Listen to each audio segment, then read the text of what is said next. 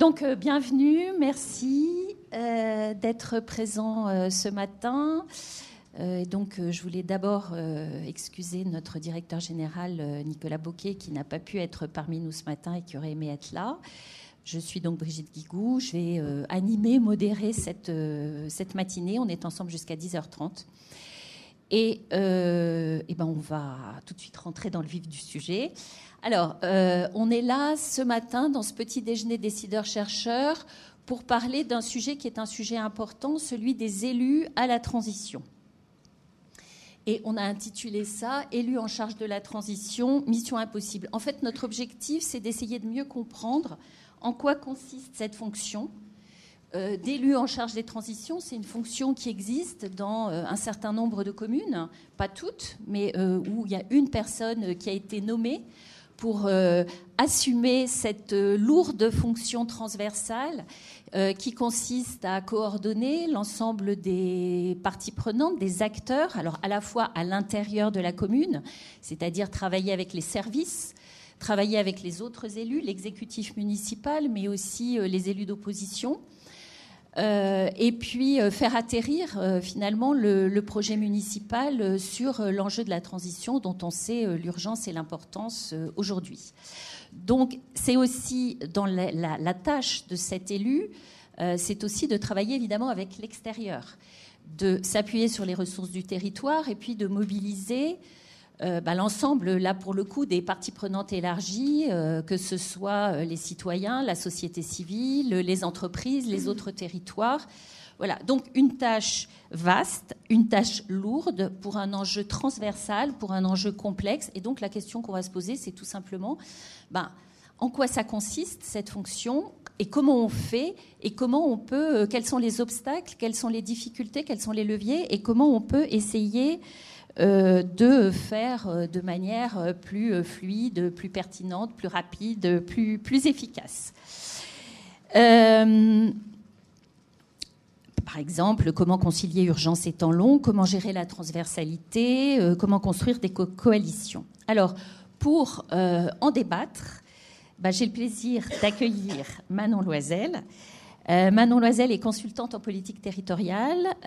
Et donc, Manon, on va se tutoyer, hein, parce que tu interviens dans de nombreux territoires et tu es aussi enseignante à Sciences Po et tu coordonnes un des cycles qui s'appelle Territoires et Mobilités de l'IEDAT. Et tu fais partie donc d'une structure partie prenante.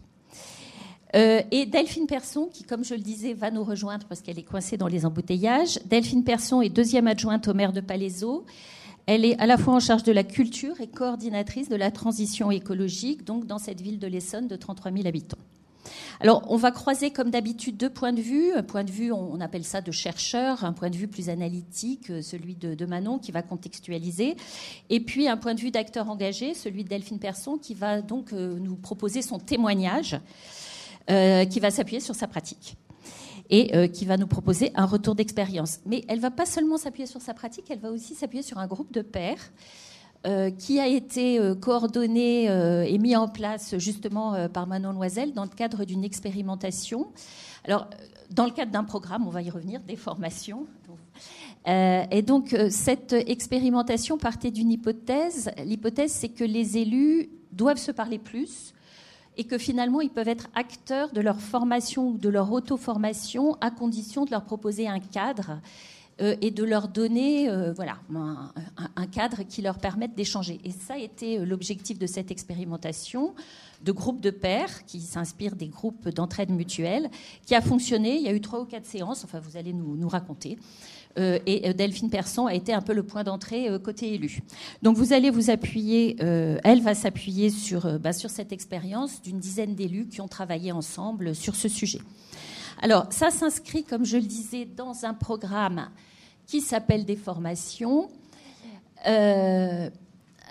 Déformation, c'est un programme qui a pour objectif de renouveler, de revisiter et de proposer des pistes pour former les élus à la transition. Alors, le contexte institutionnel, en 2 mots, c'est une action d'un programme régional qui s'appelle « Construire au futur, habiter le futur », qui est portée par la région Île-de-France, qui a été elle-même lauréate d'un programme national, Territoires d'innovation et de grande ambition, dit TIGA pour son petit nom, qui est financé par la Banque des Territoires dans le cadre du PIA. Donc c'est quand même un programme qui pèse 360 millions d'euros. Il y a plus de 100 partenaires. Et donc notre action Déformation est une des multiples actions de ce programme. L'objectif, donc, comme je le disais, c'est de construire une nouvelle offre de formation pour les élus du périurbain et du rural francilien d'abord, mais on a un peu élargi en cours de programme, en charge des transitions. Et ça a été un programme coporté par une équipe avec une association de regards. Alors, la 27e région... la période de fin d'année est un peu bousculée, donc ils sont pas là, mais on a beaucoup travaillé avec eux. Et toutes les productions ont été dans de la coproduction. Donc la 27e région, l'agence partie prenante, Manon Loisel et Nicolas Rio, et puis une agence de design qui s'appelle Pratico-Pratique.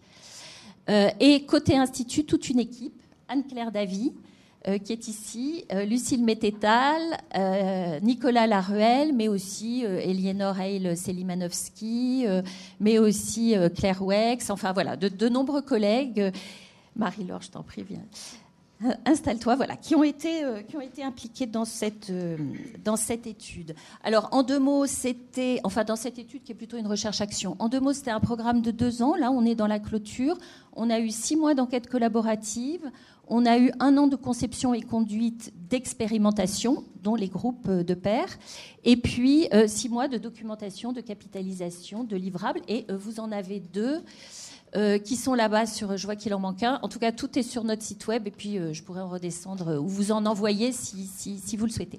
Voilà, Anne-Claire, donc on s'est réparti les choses. Anne-Claire, tu vas présenter... nous en dire un peu plus sur ce fameux programme Déformation. Non, mais allez-y, hein, prenez, c'est fait pour. Je vais présenter en tout cas la partie enquête collaborative, donc je veux bien rappeler un peu quelles questions on s'était posées avant de se lancer dans ce programme. On avait un constat initial, on est parti d'un étonnement qui était le paradoxe entre la complexité à laquelle étaient confrontés les élus locaux, et en particulier ceux en charge des transitions, et le fait qu'ils recouraient assez peu à l'offre de formation. Donc en effet, on voit bien que la charge de l'élu local est soumise de plus en plus à des injonctions contradictoires, l'élu aux transitions en particulier, entre les urgences des transformations écologiques, sociales, démocratiques, le fait que l'échelon local s'est vu doté de compétences accrues, alors qu'en face, il y a une certaine dévitalisation des services déconcentrés, donc avec une certaine solitude parfois de l'élu devant la complexité des sujets qu'il doit traiter. Donc voilà, en effet, la montée en complexité, l'imbrication croissante à la fois des enjeux, puisqu'on voit bien que dès qu'on parle de transition, on est sur une transversalité, un regard systémique à porter, et puis des échelles, puisque là aussi, quand on réfléchit aux enjeux climatiques, ok, on est à l'échelle d'un élu local, mais il est obligé de travailler avec de multiples partenaires. Et en même temps, un recul des structures partisanes, de l'appui qu'il peut trouver auprès des partis, auprès d'un certain nombre Par le passé, il y avait quand même un soutien un peu plus organisé à la montée en compétences. Et donc ça, il y a aussi de plus en plus d'élus qui sont sans étiquette ou qui ne s'appuient pas forcément sur ces ressources. Et en même temps, une société civile qui a des attentes de plus en plus exprimées, qui, elle, s'organise, qui est capable de proposer des contre-projets, qui n'est pas tout à fait passive sur ces sujets. Et donc, on voit le sentiment d'impuissance ou d'isolement dans lequel peut se trouver l'élu local. Et pourtant, quand on observe les budgets alloués à la formation et la manière dont ils sont consommés, on voit bien que souvent, les budgets votés sont inférieurs à ce que permettrait la loi. Et même quand ils sont votés, les crédits de formation sont assez peu utilisés par les élus. Donc ça, c'est le paradoxe sur lequel on est parti quand on s'est lancé dans ce programme. Et donc, au moment où on a décidé d'aller demander aux élus, d'essayer de comprendre avec une enquête auprès d'eux ce qui faisait ce paradoxe. Alors on a fait le choix d'une enquête design usagé. Donc là, on a été vraiment aidé par justement la 27e et Pratico-Pratique qui ont l'habitude de ces méthodes. Et donc on s'est dit, plutôt que d'aller faire une énième enquête, on va aller leur demander qu'est-ce que c'est la formation idéale, qu'est-ce qu'il faudrait, de quel sujet, ou finalement on aurait peut-être trouvé la formation idéale mais pas la formation réaliste par rapport à leur pratique quotidienne. On est allé interroger une trentaine d'élus de l'Essonne avec la complicité et le soutien de l'ALEC Ouest-Essonne. Et on leur a fait des propositions très tranchées. On est allé leur proposer une offre de formation fictive en présentant des grandes promesses. Soit vous avez promis la Lune, c'est le moment d'être plus précis. Donc là, on s'adresse à un exécutif qui a mené une campagne, qui arrive au moment de bâtir un plan d'action avec à la fois des éléments techniques, mais surtout une question d'exécutif, de mobilisation de l'équipe. Ou au contraire, vous avez dit être prêt, c'est le moment d'y aller. On leur a proposé un format plutôt de démonstrateur. Donc on prend les techniciens, on prend tous les acteurs du territoire, on cherche un projet et on regarde comment le mettre en œuvre. Et ensuite, on se dit que ce qu'on apprendra dans ce premier projet servira la suite des autres opérations. Ou au contraire, vous avez promis d'ouvrir les possibles, c'est le moment de prendre de la hauteur, plutôt des visites inspirantes, tout ce qu'on appelle la bonne pratique. Je vais aller visiter le territoire du voisin, je vais aller faire un tour aux Pays-Bas, voir comment ils font pour lutter contre les risques d'inondation. Donc on leur a vraiment fait des propositions qui étaient tranchées à la fois en termes d'objectifs, en termes de format, en termes de public. Est-ce qu'on travaille entre élus? Est-ce qu'on travaille dans un exécutif? Est-ce qu'on travaille avec d'autres territoires, au sein de son territoire? Et donc cette proposition qui leur était faite nous a permis d'arriver dans une enquête qui était tout de suite placée sur leur pratique quotidienne, qui était tout de suite dans la réalité de ce qu'ils vivaient et a été très riche en enseignements. Enseignements qu'on va résumer assez rapidement ici, mais la conclusion un peu générale de cette enquête, c'est qu'en fait, c'est pas un métier élu et qu'ils ont moins besoin d'être formés d'une certaine manière que d'être mis en situation d'être capable d'encapacitation pour dépasser un sentiment d'impuissance. Et du coup, on a travaillé avec eux cette question de pourquoi un manque de recours à la formation et pourtant une offre foisonnante. Donc ce qu'on peut dire, c'est que l'offre a quand même, on peut le dire, s'est assainie. Les structures d'offres à destination des élus se sont assainies. L'offre s'est développée, elle est de qualité. Et pourtant, elle reste décalée des besoins spécifiques des élus de plusieurs manières. La première chose, c'est que souvent, les formations, c'est un droit individuel. On propose à l'élu de se former seul, de faire sa démarche, son parcours, alors que souvent, ils témoignent d'un besoin de faire équipe. Donc il y a la question de peut-être penser des formats plus collectifs qui s'adressent à des exécutifs autant qu'à l'individu. Le deuxième moment de décalage, c'est que souvent ce sont des formations techniques à laquelle dont ils peuvent être curieux parce qu'ils ont l'impression que la compétence va asseoir leur légitimité. Et pour autant, en réalité, on voit bien que ça pose la question du rôle de l'élu. Est-ce qu'il doit devenir un super technicien ou est-ce qu'au contraire, il faut l'aider à garder sa capacité à fixer des orientations, à renforcer son rôle politique, à proposer des visions, des récits? Et donc ça, c'est pas tout à fait les mêmes formations que celles qu'on trouve. Troisième axe, des formations sur catalogue. Donc il y a effectivement, comme dans le monde professionnel, vous avez des chapitres, des catalogues. Voilà, vous pouvez former à tel domaine, l'énergie, la démocratie, les techniques de participation, peu importe.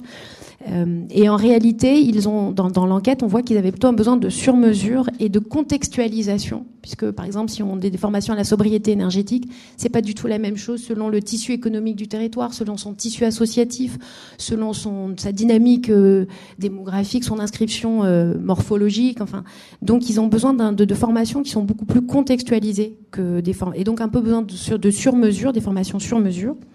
Quatrième leçon de cette enquête, c'est qu'il y a beaucoup de présentations d'experts dont ils peuvent avoir un certain goût, mais finalement, elles correspondent pas. Il y a une sorte de méfiance vis-à-vis des formations hors sol, des formations théoriques qui ne prendraient pas en compte la difficulté de la pratique d'élus.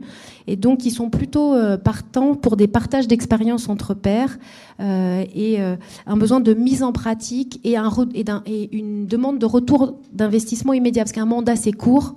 Et donc, il ne s'agit pas de se former au long terme pour comprendre les choses. Il faut vraiment avoir un retour assez rapide sur sa pratique. Et bien sûr, la dernière conclusion, c'est du temps. Ils en ont peu. Et donc, souvent, si le temps pour se former peut s'inscrire ou s'intégrer au temps de l'action, c'est mieux parce qu'ils ont tous souvent un deuxième métier. Ils ont le temps des réunions, ils ont le temps de la vie partisane. Enfin, vraiment, il faut que ça s'inscrive dans des formats courts ou vraiment intégrés à leur pratique. Et là, je cite une phrase d'un article de Nicolas Rio.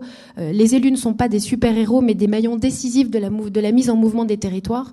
Et du coup, c'est vraiment la leçon, c'est de pas forcément être le super-technicien, le super-leader, mais en même temps d'être capable d'être l'animateur de tout cet écosystème. Et donc, je passe la parole à Brigitte qui va expliquer comment on a essayé de tester ces hypothèses et ces constats dans des expérimentations. Merci Anne-Claire. Je n'ai pas précisé, Anne-Claire est sociologue urbaniste au département Habitat et Société. Peut-être juste vous dire que si on a fait tout ça, nous, Institut, c'est aussi parce que finalement, on était confronté à une difficulté, c'est qu'on est organisme de formation, on propose des formations et on avait lancé un catalogue de formation élue et en fait ça n'a pas fonctionné, ça n'a pas marché et on s'est dit qu'est-ce qui se passe, pourquoi ça marche pas, enfin ou ça a pas marché, ça a mal marché disons, et voilà, et donc ça s'ancre, cette réflexion et cette étude vient de là. Alors ensuite on a expérimenté, on a fait 12 expérimentations, je vais pas toutes les lister, mais simplement vous retenir ça a été quoi les principaux enseignements de ces 12 expérimentations. Il y a 4 enseignements principaux. Le premier, c'est que, bon, ça tout le monde l'a en tête, il faut faciliter l'accès à la formation des élus. Il y a évidemment la question du temps, il y a la question de l'accès à l'info, mais peut-être quelque chose de moins connu, c'est l'idée que la capacité à construire son propre parcours de formation, à s'auto-former, est une compétence stratégique qui est tout à fait importante aujourd'hui dans un univers qui va très vite, où il y a beaucoup d'infos, et que finalement, elle est très peu travaillée, elle est très peu outillée. Alors, par rapport à ça, on a expérimenter un outil léger d'autodiagnostic, et bon voilà, on a mis quelques petites illustrations.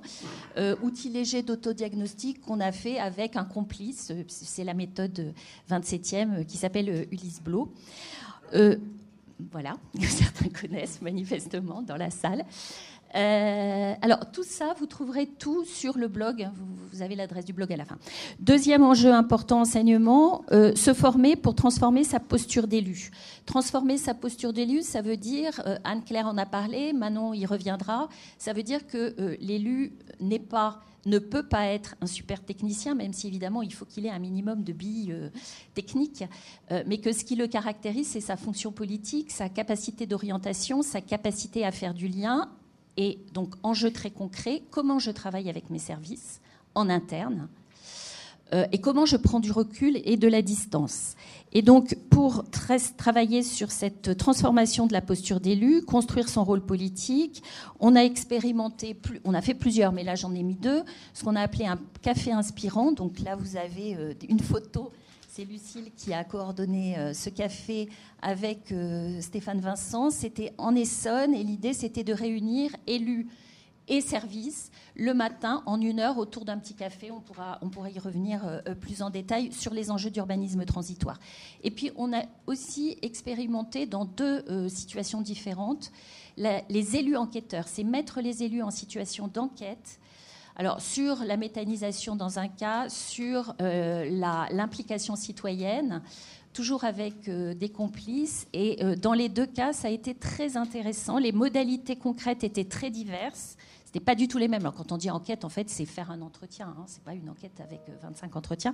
Mais ce que ça a produit, c'est du décentrement, de l'écoute, de l'inspiration et aussi une capacité à passer à l'action, parce que finalement, quand on est en posture d'enquête, on n'écoute pas, on n'est pas simplement passif à écouter, mais on construit. Troisième enjeu, troisième enseignement, mieux travailler avec ses pairs et faire système. Zut, ça va revenir. Je crois que c'est derrière. Non, voilà. Mieux travailler avec ses pairs. Alors, souvent, les élus se sentent isolés face à l'ampleur de la tâche et ils sont quand même à l'intérieur d'un territoire. Donc, comment ils peuvent s'appuyer sur les ressources de leur territoire ? Comment ils peuvent aussi mobiliser les citoyens, mobiliser l'ensemble des personnes qui sont sur le territoire et qui sont ou des groupes ou des assos ou des entreprises et qui ont souvent de la bonne volonté.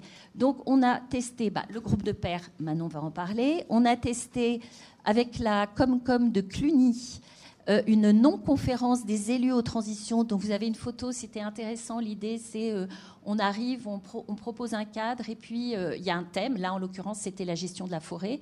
Et ce sont les élus qui font l'ordre du jour, ce sont les élus qui s'organisent. En fait, il y avait quand même aussi les services qui étaient là. Et on produit ensemble quelque chose et c'était aussi intéressant. Et vous avez donc tous les retours d'expérience sur le blog. Et puis, on a testé avec l'ARB, Agence Régionale Biodive, un speed dating élu association. Vous avez la photo en bas, c'était dans le 77... je crois que c'était à Jouy-sur-Morin. Et l'idée, c'était un groupe d'une dizaine d'élus d'une interco qui avait le sentiment que finalement, ils n'avaient pas de ressources, pas d'ingénierie territoriale. Et on a organisé un speed dating avec des associations locales. Il y avait le CAUE, il y avait une association de protection des insectes, il y avait 77 environnements. Et il y avait le PNR, et on a proposé un cadre, c'est toujours la même chose, un dispositif pour qu'ils élaborent un projet sur une place de village et qu'ils viennent discuter avec les assos qui ont joué un peu un rôle de consultant. Voilà. Tout ça, ça fonctionne bien. C'était intéressant. Et dernier enseignement, appuyer les formateurs et l'écosystème de formation. Alors, il y a des productions de livrables. C'est un enjeu tout à fait important. On a poser une première pierre. Là, clairement, on n'a pas expérimenté alors qu'on le souhaitait, parce qu'il n'y a pas eu d'opportunité. Mais voilà, ce matin, on contribue aussi un petit peu à ça. Et puis, je voulais dire aussi qu'à l'Institut, il n'y a pas que des formations. Je citais l'ARB. Il y a beaucoup de dispositifs, ou plusieurs, de programmes. Il y a aussi l'AREC, l'Agence régionale énergie-climat, qui a produit un guide à destination des élus. Voilà, donc on a des démarches à destination des élus pour les accompagner.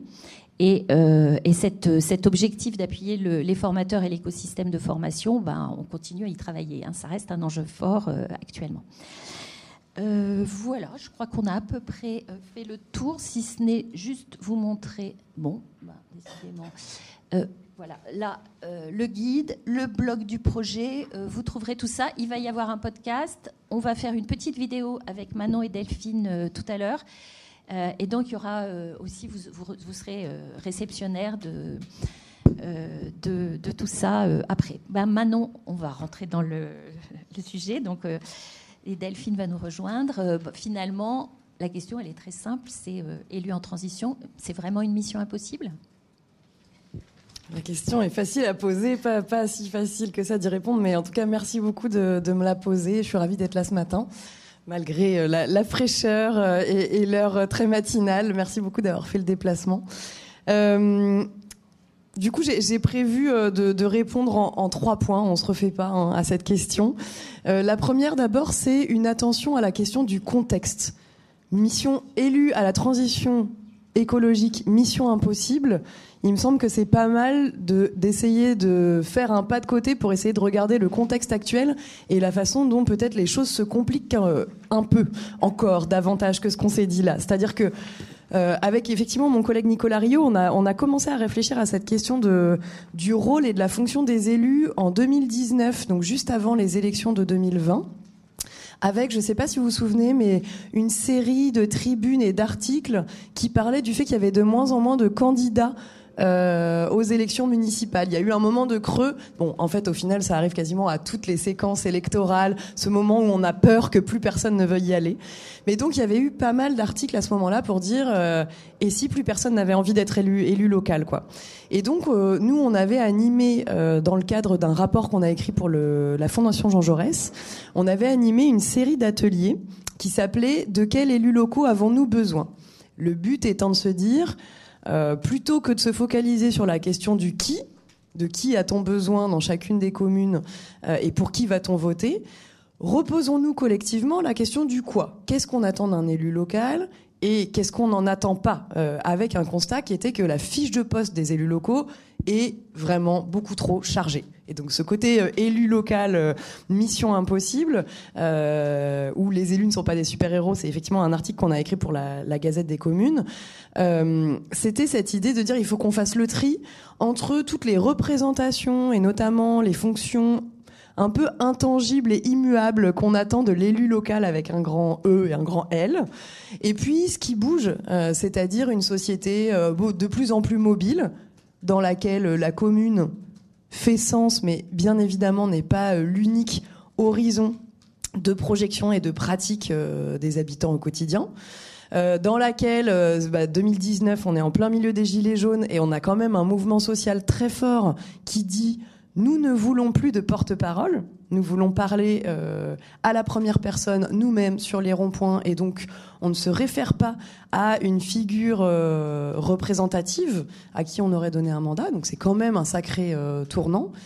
Et puis évidemment la montée en puissance des intercommunalités qui fait que quand même être élu local à l'échelle municipale en ayant de moins en moins de leviers d'action et de marge de manœuvre, ça pose tout un tas de questions. Donc ça c'était en 2019 et déjà à ce moment-là on se disait quand même c'est compliqué quoi. Mais entre-temps, qu'est-ce qui s'est passé ? On est au mois de décembre et on grelotte tous, mais en fait, on est quand même tous et toutes sans doute assez marqués et sidérés, en tout cas c'est mon cas, par l'été qu'on vient de passer et qui cet été est une sorte de catalyseur du fait que cette mission impossible, elle se passe maintenant en période de crise, quoi. Concrètement, cet été, on a quand même eu, avec les canicules, les épisodes de canicules à la fois plus longs et plus fréquents, des incendies dans des endroits qu'on n'imaginait même pas. Je pense à la Bretagne notamment, mais des maires qui se sont retrouvés à gérer des feux de forêt en plein milieu de Brocéliande ou du centre Bretagne. C'est aussi la gestion de la sécheresse. Alors je sais pas si ça vous a fait ça, mais moi la lecture quotidienne des journaux cet été, c'était quasiment que des témoignages d'élus qui, dans les Alpes-Maritimes, se retrouvaient à mettre en place des quotas, qui, dans des territoires souvent pensés comme étant plutôt riches et abondants en eau, par exemple autour de Grenoble, le Voironnais, le Grésivaudan, se sont mis à faire intervenir la police de l'eau, non plus pour donner des avertissements, mais bien pour donner des amendes. C'est aussi tout ce qu'on a pu voir émerger autour des golfs, des piscines. Vous vous souvenez, ces militants qui sont allés boucher des trous de golf ou mettre des produits, des colorants dans des piscines pour un peu lutter contre des usages jugés illégitimes de l'eau en période de tension sur la ressource. Bref, et puis l'été s'arrêtant, la pluie revient, mais on pense aux méga-bassines du côté de la Sèvre niortaise, on pense au scandale du Grand Bornand sur toute cette neige qui a été importée ou fabriquée artificiellement parce qu'il n'y a pas eu assez de précipitations. Bref, les élus locaux à la transition écologique sont, eux comme nous, en période de crise et donc amenés à être transformés par ça. Et puis, évidemment, on pense à la crise énergétique et à la crise budgétaire qui sont très enchâssées en ce moment pour les collectivités. Et donc, nous, partout où on travaille en ce moment, en fait, il y a des réunions de crise en urgence pour savoir est-ce qu'on ferme la piscine, est-ce qu'on ferme le musée. Je ne sais pas si vous avez vu ce qui s'est passé à Strasbourg, où il y a eu une grande décision comme ça de fermer les musées sur des tranches horaires quotidiennes pour faire des économies, de gérer évidemment les futures coupures d'électricité probables. Bref, ça complique encore un peu la tâche, cette histoire. C'est-à-dire que l'accélération des dérèglements climatiques rend cette mission d'élus à la transition écologique encore plus compliquée. Peut-être deux enseignements sur ce changement de contexte. Un, c'est l'impression que quand même le futur nous prend de vitesse.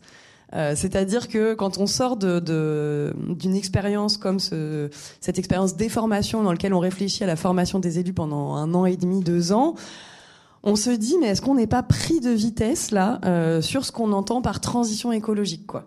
Est-ce que d'une certaine façon l'enjeu c'est pas davantage d'outiller nos élus pour s'adapter aux dérèglements et à leur accélération ? Donc il y a quand même une impression comme ça d'être un peu pris de vitesse, avec l'idée que la crise actuelle n'est qu'un échantillon de la crise écologique auquel on va faire face collectivement. Et donc ça accentue le sentiment d'impuissance dont vous avez parlé toutes les deux, parce que d'une certaine façon, on a l'impression que chaque petit pas qu'on fait n'est que minuscule par rapport à l'ampleur des dérèglements qui s'accélèrent. Donc ça pose un peu la question de si on avance à petits pas, alors que le dérèglement s'accélère, est-ce qu'on n'est pas en train de reculer, tout simplement ? Ça donne un peu le vertige, quoi. Et puis la deuxième chose que ça implique, ce changement de contexte, c'est une mise en difficulté des élus à la transition écologique, parce que tous ces dérèglements sont vus comme des crises, et donc qui dit crise dit cellule de crise, et donc bien souvent le sujet leur échappe. C'est-à-dire qu'en fait, ce qu'on voit par exemple en ce moment sur la gestion de crise énergétique, c'est que le sujet est pris en charge par les maires, par les présidents d'interco, éventuellement par les élus aux finances. On rentre vraiment par la question des coupures budgétaires et puis de la gestion vraiment de la PPI.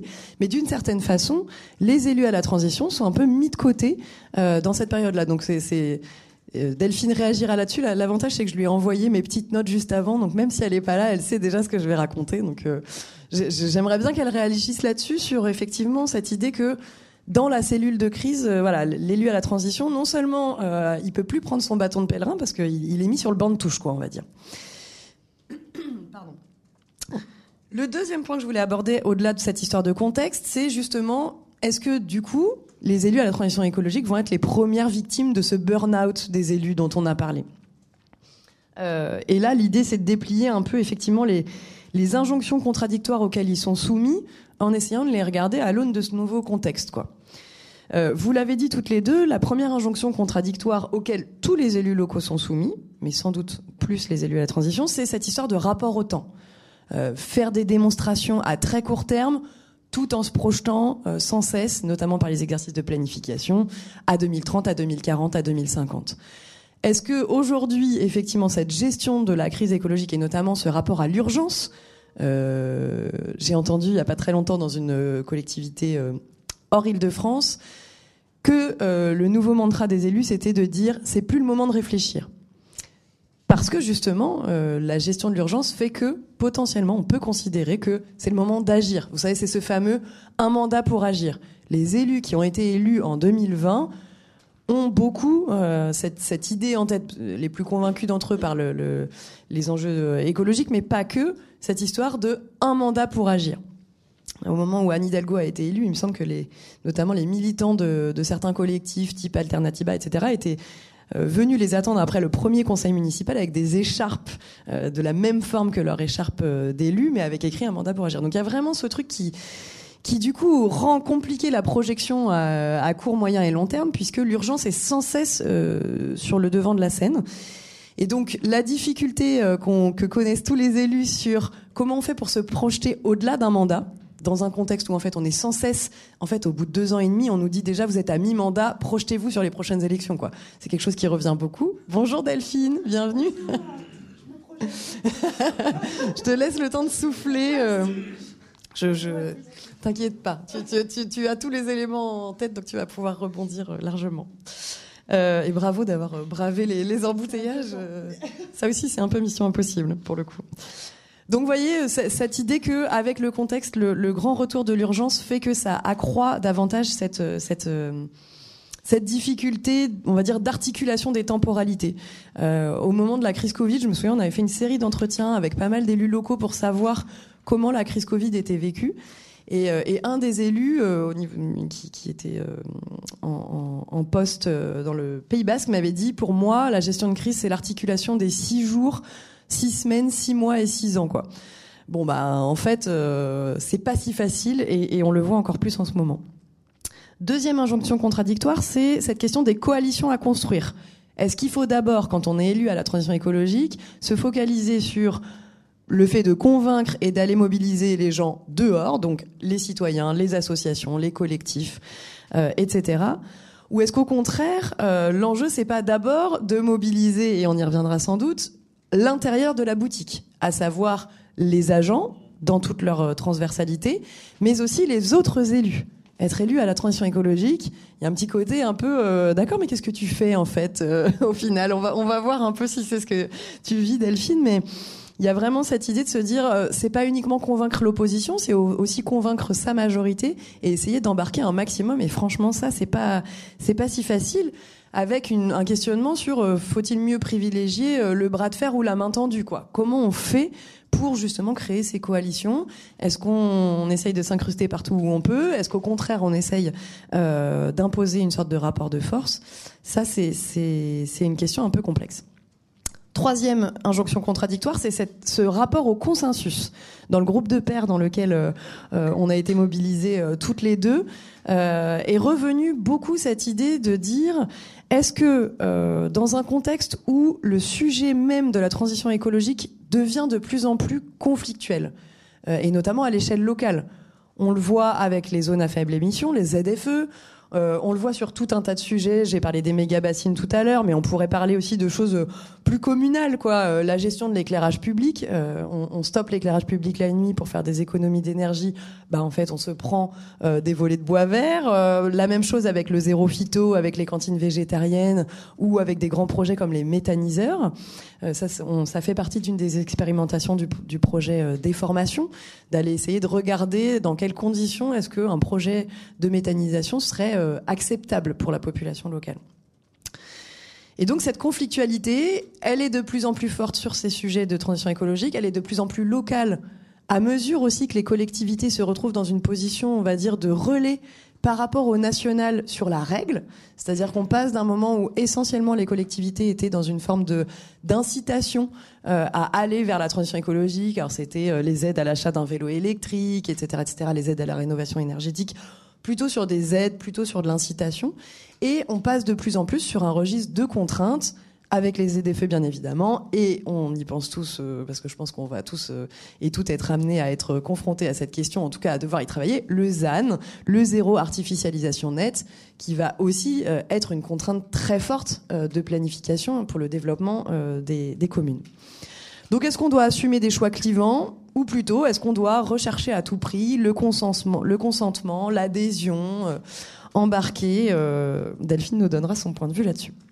Et puis le quatrième, c'était le rapport à l'administration, justement en se posant un petit peu la question de est-ce qu'il vaut mieux essayer de prendre son bâton de pèlerin et essayer d'avoir l'approche la plus transversale possible, ou est-ce qu'au contraire, il vaut mieux essayer de monter son service, d'avoir un maximum de gens dynamiques et motivés dedans et de mener sa barque dans un service qui soit solide, quoi. Et donc ça pose tout un tas de questions. Est-ce qu'il vaut mieux miser sur le changement culturel des troupes ou passer par des enjeux managériaux?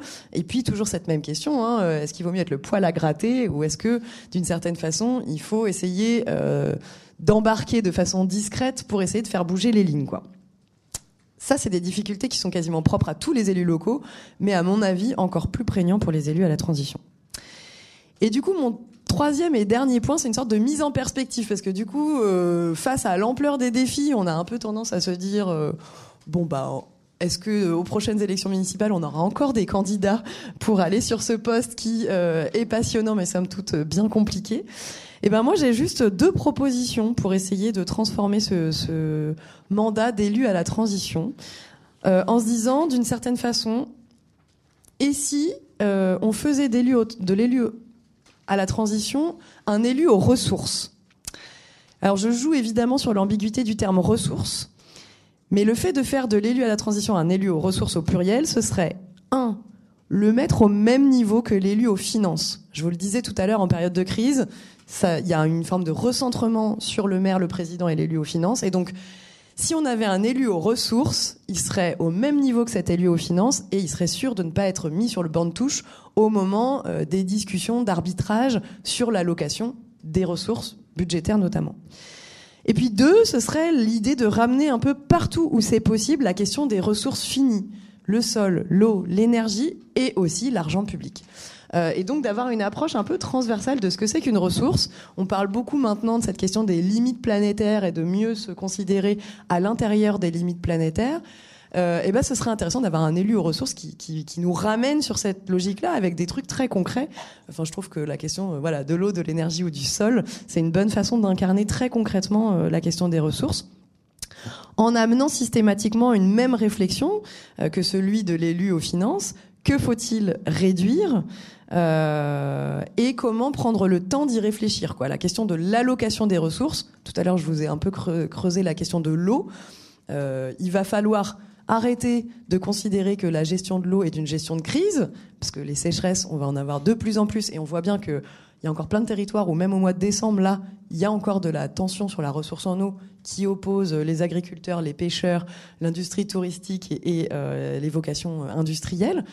Il faut considérer que ce n'est plus de la gestion de crise, mais au contraire, une raréfaction de la ressource qui est structurelle, et donc avoir une réflexion sur cette allocation de la ressource qui soit aussi plus négociée, plus ouverte, plus délibérée dans le temps long, quoi. Donc j'aimerais bien qu'on troque l'élu à la transition écologique pour un élu aux ressources ou un élu qui organise les renoncements. Ça, c'est un peu dans la veine de ce que proposait Bruno Latour, vous vous en souvenez, un article dans AOC publié à la faveur de la crise Covid qui disait « Mais est-ce que ce serait pas le bon moment pour se dire qu'est-ce qu'on arrête, qu'est-ce qu'on continue et qu'est-ce qu'on transforme ?» Pour le dire vite, quoi. Et ben justement, on a l'impression que, en fait, côté élus locaux, pour tout un tas de raisons et d'injonctions qui leur sont imposées, les élus locaux sont amenés très souvent à proposer des nouveaux projets, des nouvelles actions. Justement parce qu'on dit bien, je suis élu sur la base d'un programme et ce programme, c'est bien la promesse d'une transformation. Et nous, on se dit, mais est-ce qu'il ne faudrait pas qu'au sein de l'équipe, pour faire un peu contrepoids à cette logique de nouveaux projets, nouvelles actions, etc., on n'aurait pas besoin d'un élu qui soit l'élu au renoncement et qui, du coup, plutôt organise de façon posée, justement pas en période de crise, mais plutôt de façon anticipée et réflexive, eh ben, cette idée des renoncements. Et donc, ça permettrait deux choses. Un, de troquer le mythe des éco-gestes individuels et la focalisation sur la prise individuelle ou les changements de comportement pour des renoncements plus collectifs. Est-ce qu'on est capable de renoncer à la piscine tel jour de la semaine? Est-ce qu'on est capable de renoncer collectivement à telle ou telle pratique pour en faire plutôt voilà justement un enjeu collectif? Et puis c'est aussi une façon, comme je le disais, de se dire on sort d'une logique d'urgence pour mieux accompagner collectivement des renoncements dont on sait que certains vont avoir lieu, quoi. Enfin, on n'est plus vraiment dans le moment dans lequel on se dit mais a-t-on encore le choix? On sait qu'il va falloir faire des choix et pour que ça mette le moins en péril les plus vulnérables, pour que ça mette le moins en péril la cohésion sociale, il va falloir en faire des discussions collectives, des délibérations collectives et que ce soit le plus négocié possible dans le temps long. Et moi, j'aimerais bien que ce soit le défi. Alors, je dis pas que c'est simple, hein, ça résout pas le problème de mission impossible, mais je trouve que c'est en tout cas un beau défi pour ces élus à la transition. Super. Est-ce que ça donne encore plus la tête qui tourne ou... Finalement, je m'en vais. Merci. Ouais, merci. On a plein de matières. On a beaucoup de matières pour réfléchir et on va revenir sur ces questions élus aux ressources, élus au renoncement. Il y a au moins un autre élu dans la salle, donc on va pouvoir en discuter. En tout cas, Delphine Person, merci beaucoup d'avoir bravé intempéries et les embouteillages pour être avec nous. Oui, je suis pas vraiment habituée à prendre ma voiture le matin. Je ne savais pas que c'était une galère pareille. Mais alors, pour tout vous dire, je dois aller dans un autre coin de la région parisienne après. Donc en fait, j'avais pas le choix. Sinon, j'aurais bien pris mon RER. Mais là, c'était un peu compliqué, je vous avoue. Mais je suis ravie d'être avec vous. Bah, voilà, donc on a un petit peu, on a expliqué des formations, on a évoqué le groupe de pairs, et donc je vous ai présenté. D'accord. Et bah, la question, c'est pour vous, mission impossible, être élu à la transition dans la ville de Palaiseau, dans l'Essonne, 33 000 habitants, mi-mandat. Il y en a un petit peu plus d'habitants, même plus à 38 maintenant qu'à 33. Je vais peut-être commencer par vous dire, effectivement, vous savez que je suis élue à la transition écologique à la ville de Palaiseau, mais peut-être que je suis pas là pour parler qu'en mon nom. Et alors je le dis pour deux raisons, à la fois pour rendre justice à tout le travail qui a été fait avec tous mes collègues élus à la transition écologique, notamment avec Manon dans ce groupe de pairs dans lequel on a travaillé. Et peut-être pour une autre raison aussi, c'est-à-dire je ne voudrais pas que vous croyiez que seul l'élu à la transition écologique de la ville de Palaiseau a des difficultés en France. Sinon mon maire m'en voudrait énormément. Et vous comprenez... Mais ça pose déjà question, en fait. C'est-à-dire que, par exemple, ce groupe de pairs, je pense qu'il a très bien fonctionné. Et on a tous été capables de dire les verrous, les leviers également qu'on avait. Mais les difficultés, c'est toujours plus difficile de les dire et surtout de les admettre en politique, hein, et surtout face à des gens qui sont vos opposants et donc évidemment qui peuvent en faire une arme contre vous. Donc pour ces deux raisons, je ne dis pas forcément, je vais partager mon expérience, mais aussi celle de mes collègues et donc tout ce qui est un petit peu ressorti de ce groupe de pairs. Pour ça, je vais prendre les quatre thématiques qui ont été évoquées par Manon. Alors d'abord, effectivement, il y a ce fameux rapport au temps.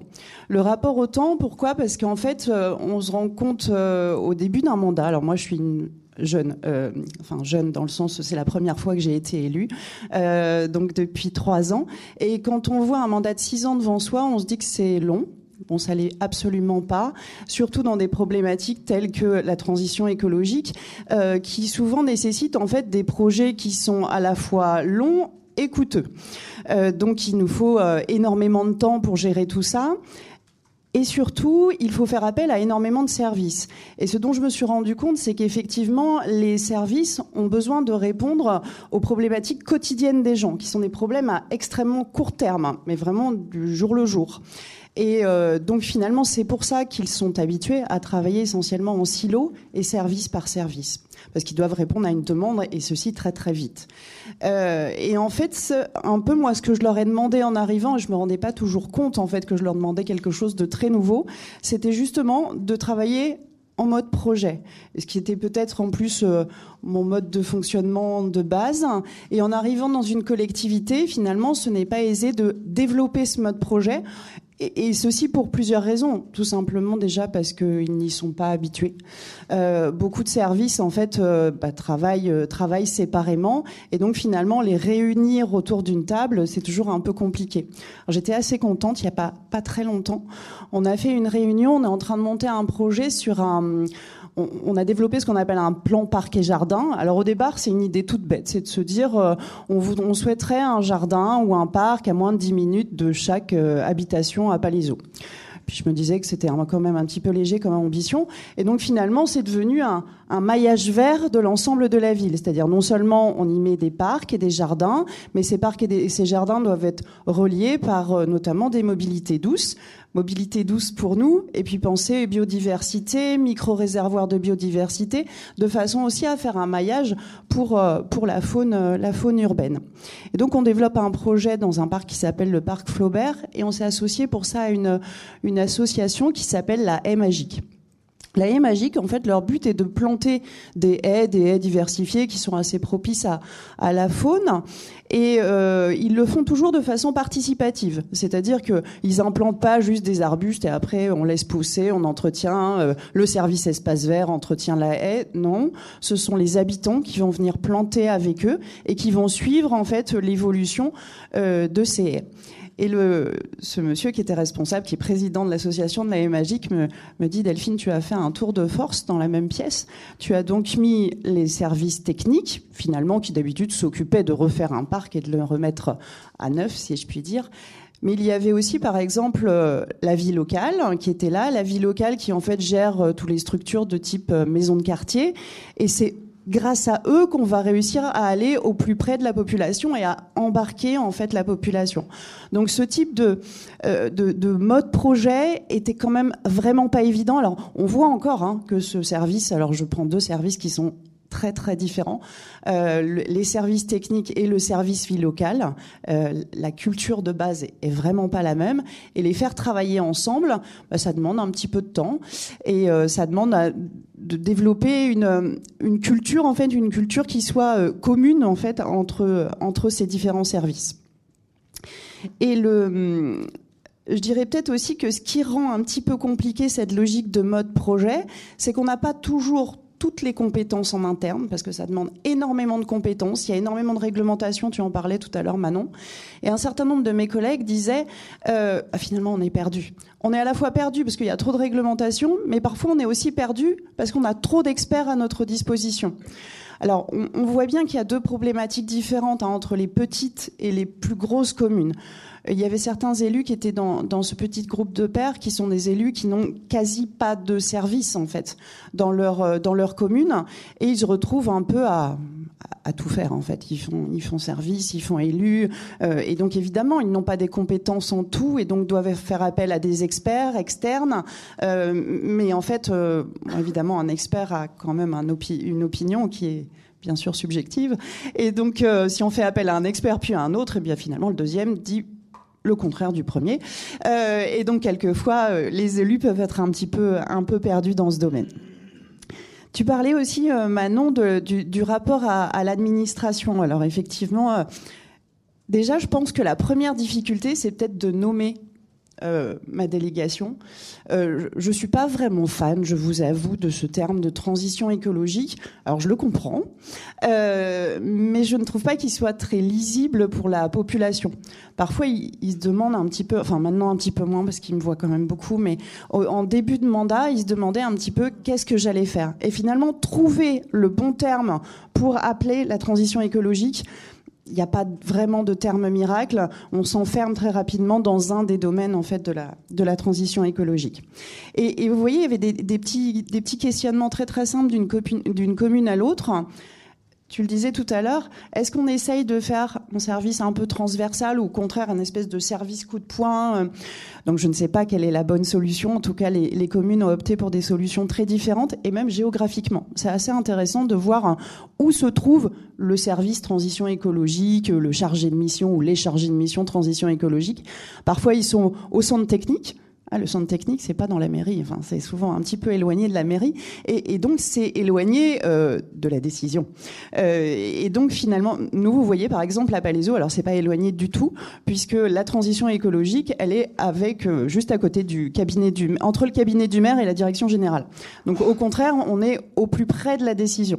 Mais ne serait-ce que ce point de vue géographique finalement de où se situe ce service dans la mairie, ça peut donner quelque chose de vraiment important. Pour ce qui est du travail en transversalité, en tout cas avec tous ces services, donc je disais tout à l'heure, ils ont l'habitude de travailler en silo. Il y a quand même quelque chose, je crois aussi, qu'il ne faut pas nier. Nous sommes humains et nous avons des égos. Des égos et parfois peut-être un petit peu des précarés également. Et donc finalement, l'élu à la transition écologique, quelquefois, elle a aussi... Je suis désolée, je dis elle... Ouais, c'est ça. Il ou elle doit aussi permettre de vaincre un petit peu ses égos, que ça soit du côté des élus ou que ça soit du côté des services. Parce qu'effectivement, avant, on n'avait pas l'habitude de ce nouvel élu qui allait arriver et qui finalement allait travailler sur les mêmes problématiques, mais parfois avec un autre angle. Et donc finalement, effectivement, j'ai entendu certains de mes collègues me dire, mais finalement, tu travailles sur tous les projets de la mairie. Beaucoup. C'est normal. Et donc, effectivement, certains de mes collègues élus disaient pendant le groupe de pairs, parfois il est difficile de se sentir dépositaire du changement au sein de l'équipe. Alors, moi, je le ressens pas à ce point-là, mais c'est plus de ressentir, que les autres ressentent notre présence dans beaucoup de domaines. Parfois, c'est un petit peu difficile à vivre. Et on s'est rendu compte aussi, tout à l'heure, tu parlais de l'élu aux finances et de sa place comme élu ressources. Alors moi aussi, je pense que c'est très important en fait que l'élu à la transition écologique joue ce rôle d'élu ressources. Mais pour ça, il faut lui donner des outils. On sait très bien, par exemple, chaque année, on construit un budget. Tous les élus, les services construisent un budget avec des services ressources. Le service ressources humaines, le service finances, etc. Et en fait, comment on peut faire pour qu'il fasse la même chose avec l'élu à la transition écologique? Alors, à mon sens, il faut des indicateurs. Il faut des choses un petit peu quantitatives pour permettre aux différents services de se positionner vis-à-vis de la transition écologique. Ça a été une grande étape. On a fait un plan de transition écologique à Palaiseau. Alors bien sûr, il y a tout un tas de mesures suivant les différentes thématiques de la transition écologique, mais il était important de suivre ce plan de transition écologique et donc de développer des indicateurs. Mais très vite, on tombe dans un écueil qui est de construire une espèce d'usine à gaz extrêmement compliquée. Et finalement, on rajoute encore une contrainte au service, ce qui n'est pas du tout le but, parce qu'il n'y a rien de tel pour les faire freiner des cas de fer. Donc c'est vrai qu'on a un grand tableau avec plein d'indicateurs que la chargée de mission à la transition écologique manage. Elle va chercher les informations dans tous les services. Mais on a aussi fait des indicateurs qui sont beaucoup plus simples. On s'est dit, allez, on en prend, je crois qu'on en a pris 16. Alors, il y a des indicateurs de transition écologique et moi, je tenais particulièrement à ce qu'il y ait des indicateurs de résilience en même temps que ces indicateurs de transition écologique qui peuvent être à la fois quantitatifs ou qualitatifs, mais ils sont pas nombreux. Ils sont 16. Et comme ça, on se dit, tous les services peuvent un petit peu se les approprier. Alors, ça me fait penser à une autre chose et un questionnement. On n'est pas allé d'ailleurs complètement jusqu'au bout dans ce groupe de pairs. Moi, c'est un questionnement que j'ai toujours. Il y a un autre indicateur dont on parle beaucoup, qui est encore assez peu usité au niveau des communes, un peu plus au niveau des intercommunalités ou des villes un petit peu plus importantes, qui sont ces fameux budgets verts. Et effectivement, on s'est rendu compte au niveau des élus qu'on avait des retours assez différents. Alors, le budget, pour un élu, c'est souvent quand même le nerf de la guerre. Enfin, pour beaucoup de choses, c'est le nerf de la guerre. Et effectivement, il est difficile de mener à bien ces projets sans budget. Mais peut-être que c'est aussi une manière de quantifier, d'objectiver le travail que l'on peut faire au quotidien. Et cependant, j'étais assez d'accord, c'était une de nos collègues d'une petite ville qui l'avait dit. Finalement, elle disait... Oui, mais il y a tout un tas de choses que l'on fait au quotidien et qui sont pas quantifiables financièrement parlant. Donc effectivement, peut-être que c'est une piste, mais elle ne suffit pas. Certainement pas. Alors, quand même, je parlais d'indicateurs. Les indicateurs, ce que l'on voulait aussi dans ce plan de transition écologique, c'est que ces indicateurs, ils puissent parler certes aux services, qui les remplissent quand même, mais aussi à la population. Et peut-être que ce qui revenait très souvent aussi entre nous, entre élus, c'est de se dire on veut embarquer. On veut embarquer et on veut aussi un petit peu justifier de ce qu'on fait et montrer à la population qu'on avance, malgré le fait qu'on ait des projets qui quelquefois sont un peu longs. Réussir à donner quelques indicateurs pour dire voilà là où on en est. Comment on a avancé. Et pour ça, il faut des indicateurs qui aient trait en fait à la vie quotidienne des gens et non pas des indicateurs qui soient extrêmement compliqués. Alors pour ce qui est de faire avancer tout ça, peut-être qu'une des préoccupations qui revenait le plus, c'était embarquer la population. Et on s'est rendu compte que finalement, pour embarquer la population, la première chose qu'il faut faire, mais je crois l'avoir appris assez rapidement, malgré le fait que la politique soit pas mon métier, c'est qu'il faut écouter essentiellement. On peut être un petit peu frustré, vous voyez, nous, quand on a lancé quand on a voulu créer le plan de transition écologique, on l'a sorti d'assises de la transition écologique. Alors, qu'est-ce qu'on met derrière ce mot assise ? Donc, il fallait à la fois multiplier les formats en fait de façon à essayer de toucher un maximum de population. Parce que souvent, alors c'est très bien la démocratie participative, mais parfois on est un petit peu frustré. On est un peu frustré de toucher toujours les mêmes publics. Mon maire en sait quelque chose parce que alors que je n'étais même pas candidate et pas du tout sur sa liste, j'avais pris la parole lors d'un de ses forums en disant mais comment on fait ? Pour toucher ces gens qui ne viennent jamais vers la transition écologique. Et finalement, si on continue à faire de l'entre-soi, on ne fera jamais avancer les choses. Donc multiplier les formats, ça nous permet de vaincre un petit peu le problème. Nous, par exemple, on faisait à la fois des forums ouverts, c'est-à-dire on prenait une thématique, par exemple, comme l'alimentation. Tout le monde y était convié, mais finalement, c'est une réunion publique. Et on sait très bien que dans une réunion publique, il y a des tas de gens qui vont se censurer et qui ne vont pas venir. On a doublé ça d'un panel citoyen. On a décidé de tirer au sort. Là aussi, alors il faut choisir un certain nombre de critères. On ne pouvait pas être totalement représentatif. Ce n'est pas notre métier.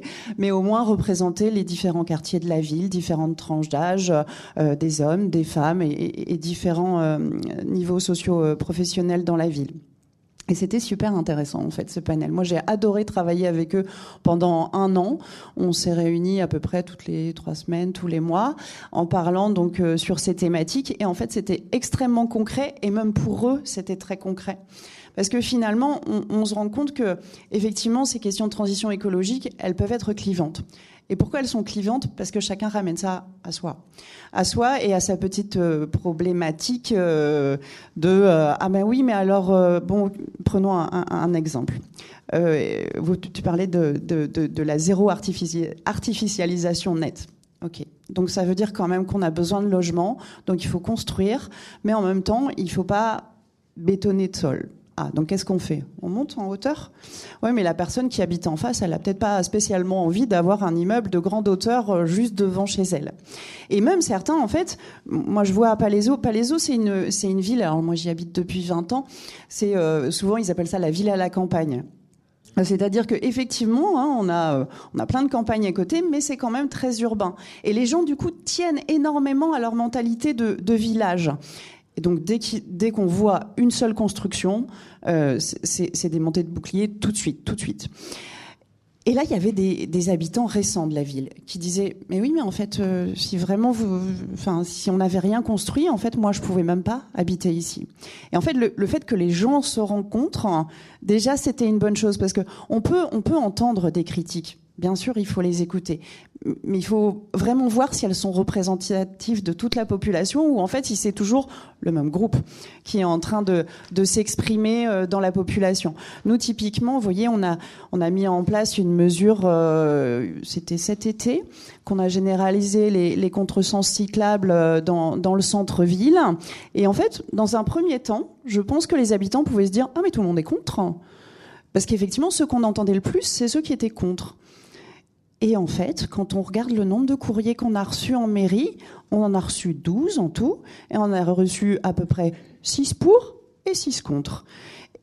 Et donc finalement, non, il n'y a pas vraiment plus de gens pour ou de gens contre, c'est tout simplement une habitude, et on est là encore humain, et bien sûr, c'est difficile de changer une habitude. Alors, qu'est-ce qu'on fait ? On se dit...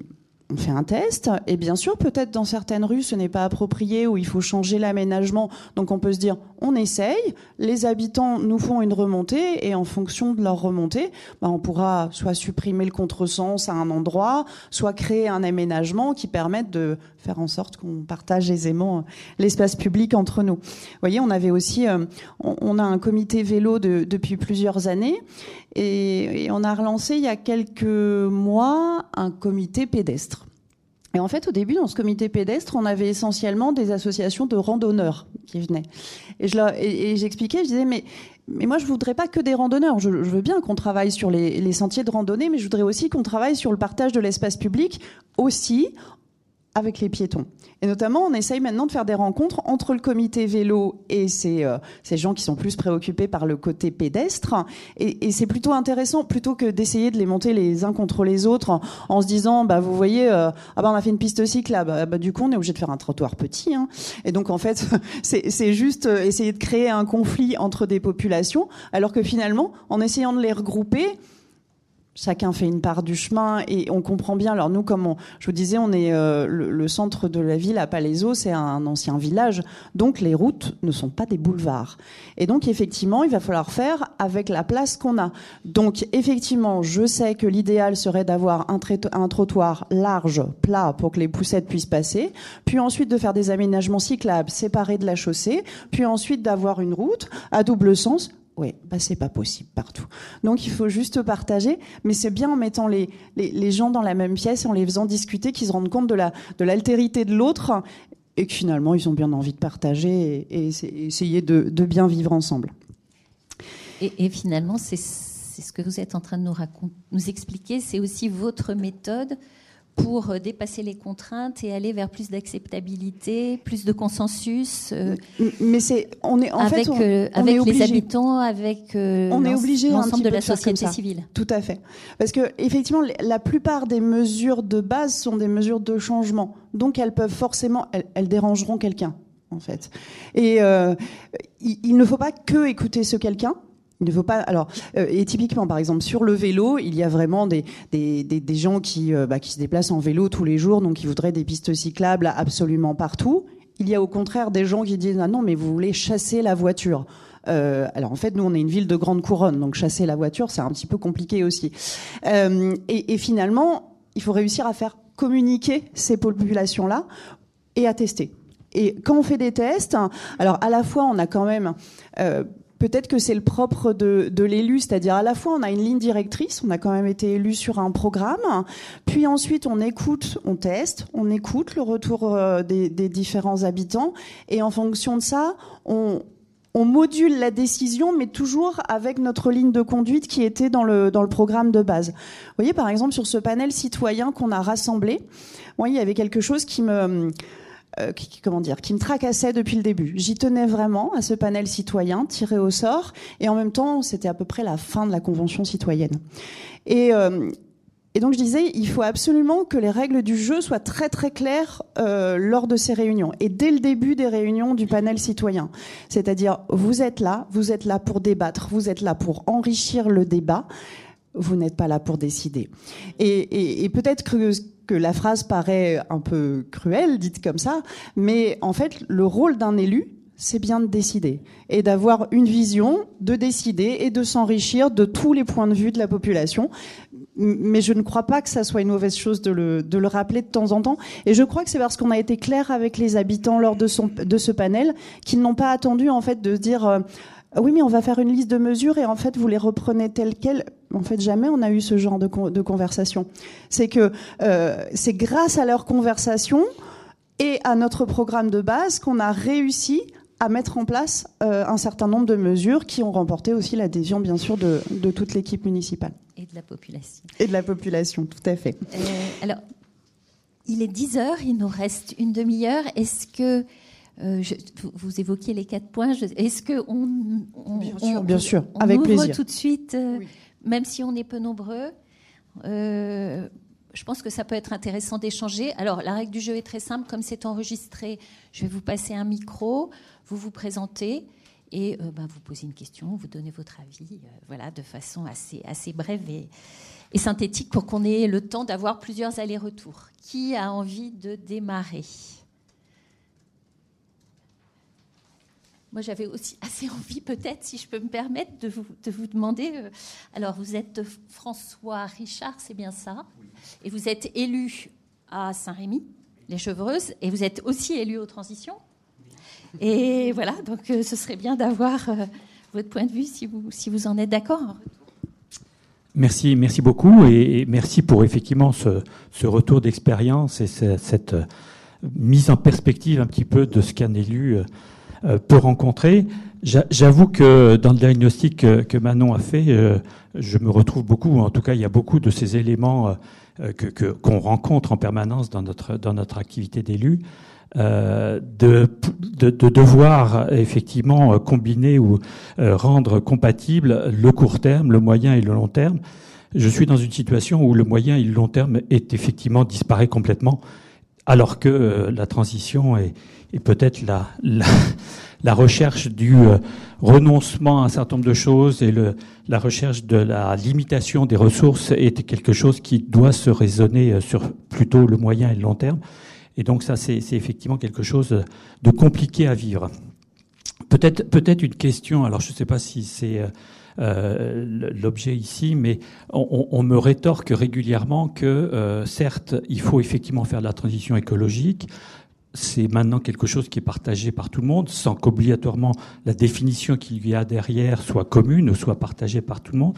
Mais surtout sans blesser, comment rendre cette transition attractive. On nous dit régulièrement ça, parce qu'effectivement...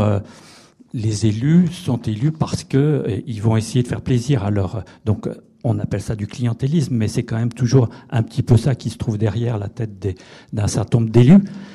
Alors que, vous l'avez rappelé, il y a de plus en plus de contraintes réglementaires. Il y a aussi, je dirais presque il y a des renoncements qu'il faut effectivement faire passer. Et ça, c'est pas quelque chose qui fait plaisir à tout le monde. Donc, comment arrive-t-on à faire passer le message de finalement non, on va pas pouvoir faire plaisir à tout le monde, il faut effectivement quelque chose faire prendre conscience du fait qu'il y a un changement radical, que c'est quelque chose qui peut être considéré par certaines personnes comme brutal néanmoins, et que même si on est élu et qu'on cherche éventuellement un nouveau mandat un petit peu plus tard, il faut aussi quand même passer par là. Y compris poser la question du renoncement, qui est une question pas simple, peut-être. C'est une très bonne question. Et effectivement, je pense que quand on n'est pas élu, on peut avoir tendance à oublier cet aspect-là, de comment rendre attractif, comment on donne envie. C'est pour ça que je suis terminée sur cette question aussi de cohésion sociale, quoi. Comment on fait en sorte que tout ça ne se fracture pas à l'aune de la crise écologique, quoi.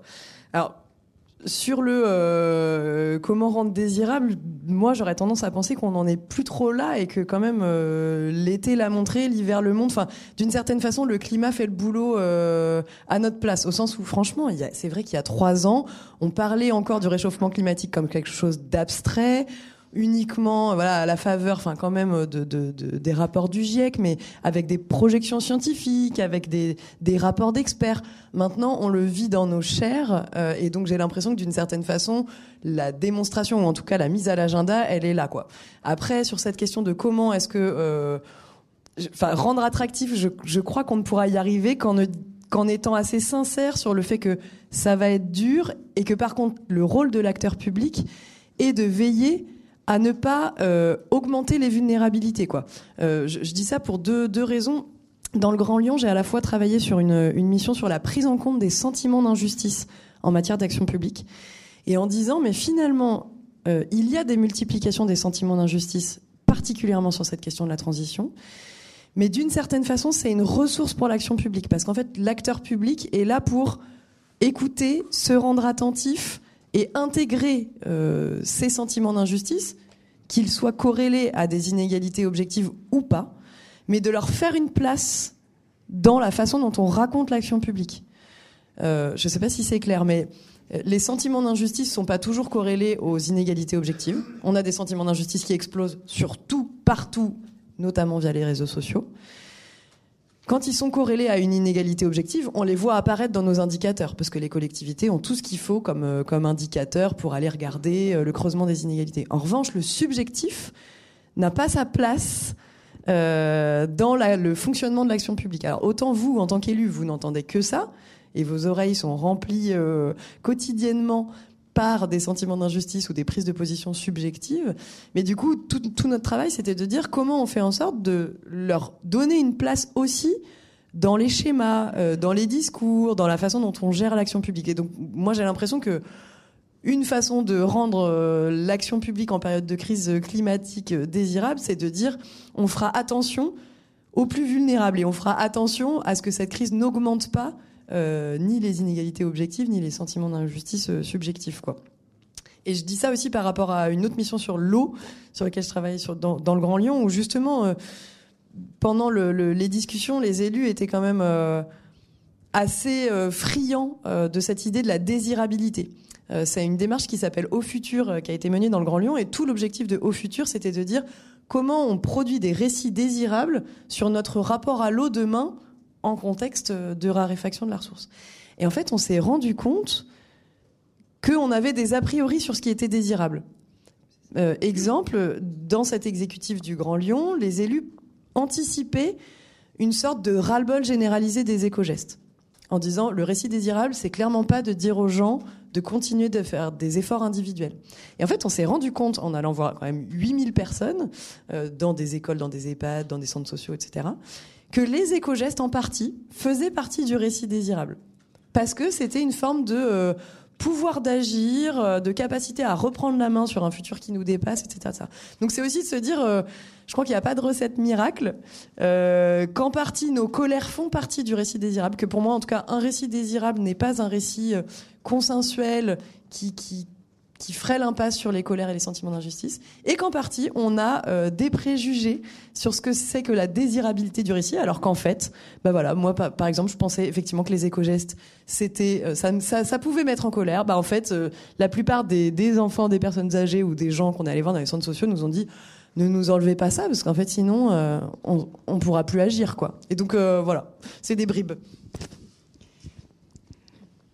J'ai envie de rebondir sur tous les termes. Moi, je reprendrai peut-être le premier, renoncement. Alors, c'est peut-être une conviction personnelle. Je ne crois pas qu'avec un tel mot, on puisse rendre la transition écologique attirante. Sauf si on a déjà un parti pris. Et en fait, la plupart de nos habitants... Alors, vraiment, moi, je suis élue dans une ville, hein, donc c'est-à-dire au plus près des habitants. Ce qui les intéresse, c'est leur cadre de vie, et c'est le cadre de vie de leurs enfants. Et en fait, je crois que c'est ça qui rend désirable la transition écologique. Si on leur parle de privation, de crise et de renoncement... forcément, on ne vend pas du rêve, et on ne va pas embarquer les gens avec nous. Alors que... Oui, bien sûr, je suis consciente que les ressources planétaires sont limitées. Mais je vais pas. Ce discours-là n'a, presque aucun sens dans la rue quand je suis à Palaiseau, sauf avec des publics qui sont extrêmement déjà concernés par cette question-là.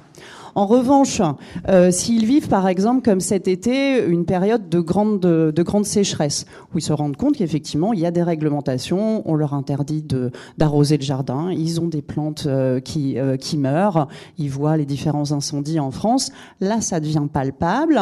Et en revanche, là, quand on leur dit... Bah, vous comprenez, par exemple, suspendre des jardinières qu'il va falloir arroser toute la journée... Dans ce contexte-là, en fait, ils le comprennent. Ça ne veut pas dire que ce sera plus moche. Ça veut juste dire que ça sera différent. Et donc, en fait, qu'il faut s'adapter. On voit qu'il y a tout un tas d'a priori. Alors, les espaces verts, notamment, c'est absolument terrible. On a des codes. Et en fait, ces codes, il faut juste essayer de les modifier. Mais ça ne voudra pas dire que ça sera moins bien. C'est pour ça que ce mot renoncement, moi, il me gêne un petit peu. Parce que forcément, renoncement, les gens pensent à privation et ils pensent à une détérioration de leur cadre de vie. Et donc, je ne crois pas que ça soit... là-dessus que moi, en tout cas, j'insisterai. J'irai. Alors autant, je suis complètement d'accord avec toi de dire que on va réussir à construire un monde où justement les inégalités ne vont pas se creuser. Ça peut parler. Il faut pas forcément le dire comme ça quand on va voir les habitants. Mais typiquement dans certains quartiers, je peux pas leur servir un discours sur le réchauffement climatique. Enfin, excusez-moi, je voudrais pas choquer, mais ces gens-là, je ne peux pas leur parler de l'avenir de la planète. Enfin, franchement, c'est presque indécent de leur parler de l'avenir de la planète. Ce qui est important, c'est l'avenir d'eux, de leurs enfants, de leurs petits-enfants. Et en fait, il faut que je reste à un niveau qui soit extrêmement pragmatique et non pas faire un discours trop théoricien, en fait. Et c'est la question du vocabulaire, hein, on y revient, mais elle est d'une importance absolument cruciale. Et on voit bien que, d'une certaine manière, on est piégé par les mots. Je ne suis pas étymologiste, mais qu'est-ce qu'il y a derrière le terme renoncement en termes de vocabulaire? Ça renvoie sans doute à une idéologie religieuse. Enfin bon. Et du coup, on voit aussi, hein, tu l'évoquais, Manon, la question du récit, de construire un récit qui donne envie et de travailler sur le vocabulaire. C'est essentiel parce qu'il nous manque les mots. Le mot transition, on en a discuté entre nous dans l'équipe des formations. On se disait, mais le terme transition, il ne nous va pas parce que, OK, il a le mérite d'inscrire les choses dans un processus et dans la question de la temporalité. Donc là, c'est intéressant. Mais quand même, on n'en est plus là, mais sauf que de quoi on parle et par quoi on le remplace. Et peut-être qu'il faudrait faire bosser des artistes... des écrivains, en tout cas se mettre à phosphorer pour construire ce récit. Ce que vous dites, c'est... Alors, typiquement, on a essayé de faire cet exercice-là. C'est-à-dire que quand on a élaboré, par exemple, le plan de transition écologique à Palaiseau, alors c'est un gros document un peu techno, quoi, qui est pas très, très sexy. Et en fait, on en a fait un deuxième document qui est... là, c'est pareil, vous voyez, les mots, j'arrive pas à trouver le bon mot. Je sais que moi, dans mon métier, je suis professeur, on dit un lycée à hauteur d'élèves et à leur hauteur, j'ai l'impression que c'est très présomptueux, l'impression qu'on se rabaisse. Et là, mais ça, c'était la même volonté sur ce document, c'était à hauteur d'habitants, c'est-à-dire avec un langage qui est compréhensible par tous, et non pas en termes d'intellect, mais en termes de préoccupations quotidiennes. Donc en fait, il a fallu travailler avec des gens dont c'est vraiment le métier, qui travaillent vraiment sur les mots, pour reprendre en fait les mesures que nous avions écrites, sans doute trop technocratiquement, et pour les libeller de façon différente. Merci. Un tout micro-rebond pour abonder dans ce sens-là, c'est que nous, effectivement, en partie, notre métier, c'est de chercher les bons mots, quoi.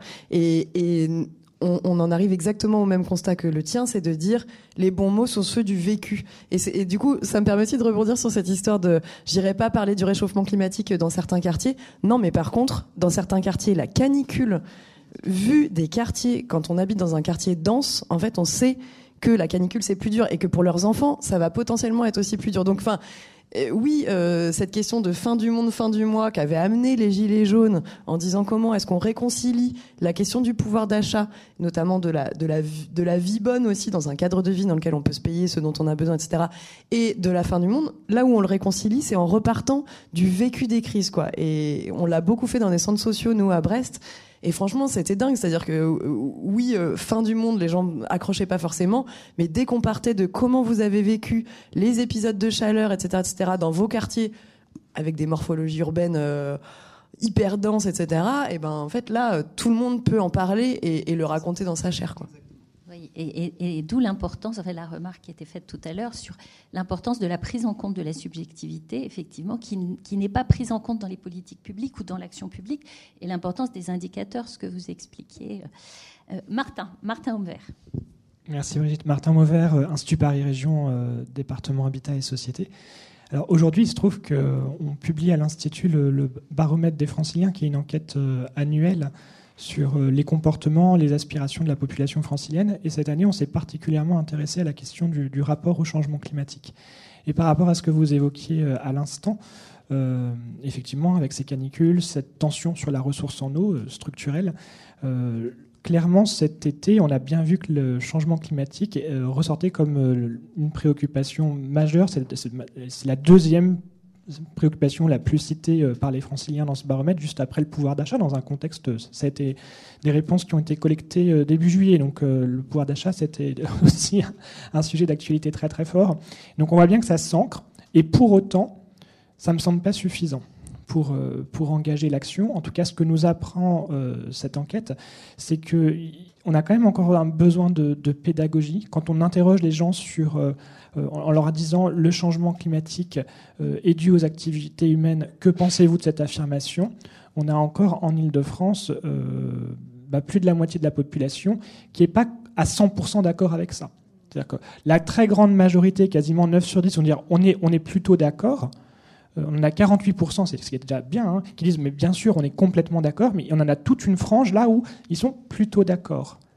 Et alors moi, nous-mêmes, ça nous a interrogés en interne, parce que quand on a dû analyser les réponses apportées à cette question, formuler un message collectif autour de ces réponses, ça a été créateur de tensions, un peu politique, en disant mais on a le choix de voir soit le verre à moitié plein, enfin plus qu'à moitié plein dans ce cas-là, soit à moitié vide. On a fait le choix de le voir plutôt à moitié vide, parce qu'on voit très bien que quand on répond je suis plutôt d'accord, c'est que dans notre cerveau on se laisse la possibilité de continuer ou de pas faire évoluer son mode de vie, parce que dans le plutôt d'accord il y a encore l'espoir qu'on n'y est pas complètement pour quelque chose, quoi.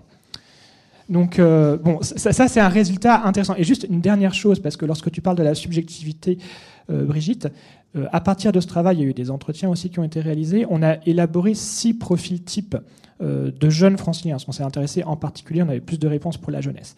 6 profils types. Donc, un premier profil, c'est 30% de la jeunesse francilienne, de gens engagés, dont on voit bien qu'ils ont pleinement conscience du phénomène et que dans beaucoup de leurs actions, à la fois individuelles mais aussi collectives, ils s'engagent pour la lutte contre le changement climatique. Et on a des gens qui sont conscients de tout ça, mais qui, manifestement, dans leur comportement, ça ne suit pas forcément. Donc là, c'est là que la question du renoncement se pose. Et moi, je suis plutôt d'accord avec vous. On voit très bien dans les entretiens qu'on a fait avec eux que si on l'envisage sous l'angle du renoncement et de la privation, à l'échelle individuelle en tout cas, ça ne marche pas. Après, je pense que dans ce que vous proposiez, c'était plutôt à l'échelle collective, en termes de stratégie. Qu'est-ce qu'on arbitre ? Qu'est-ce qu'on conserve ? Qu'est-ce qu'on avance ? Et ce qui n'est pas exactement la même chose. Mais on voit bien qu'à l'échelle individuelle, la carte du renoncement, ça ne marche pas trop. Et ensuite, on a des profils de personnes qui sont extrêmement contraintes, soit contraintes objectivement dans l'organisation de leur vie quotidienne. Donc, ils perçoivent bien le sujet, mais ils n'ont pas tellement de marge de manœuvre. Donc là, on en vient à ces questions d'aménagement, d'offres de services, de façons différentes d'arbitrer, des modalités plus ou moins collectives d'adaptation, de transition. Et enfin, on a une portion de la population qui est sceptique ou qui se sent non concernée. Et là, ça rejoint ce que vous indiquez. C'est que, en fait, par rapport à leurs préoccupations au quotidien, mais le changement climatique, on est à milieu. Pour autant, quand on discute avec eux des problèmes qui se posent dans leur quotidien, on y est. Et là, je rejoins à 100%. Je crois qu'il y a quelque chose à faire autour de la justice, quoi. C'est que la justice, alors c'est pas forcément un discours mobilisateur à l'échelle collectif, parce que certains vous vont dire, attendez, en France vous êtes gentils, mais on redistribue déjà beaucoup, etc. Mais par contre, pour travailler localement avec certaines populations et voir les conditions de l'évolution des comportements, la question de la justice, elle est clé. Et elle rejoint celle de l'arbitrage politique. Est-ce que... Oui. Alors, oui, on va croiser plusieurs questions. Vous vous présentez... Bonjour, alors, je me présente Ludovic Mamdi, je suis formateur et consultant sur des questions de transition agricole et alimentaire. Voilà, et je suis parti d'un collectif, enfin de Copanam, d'une SCOP, d'une coopérative. Et voilà, et on a une agence à l'intérieur d'accompagnement des transitions.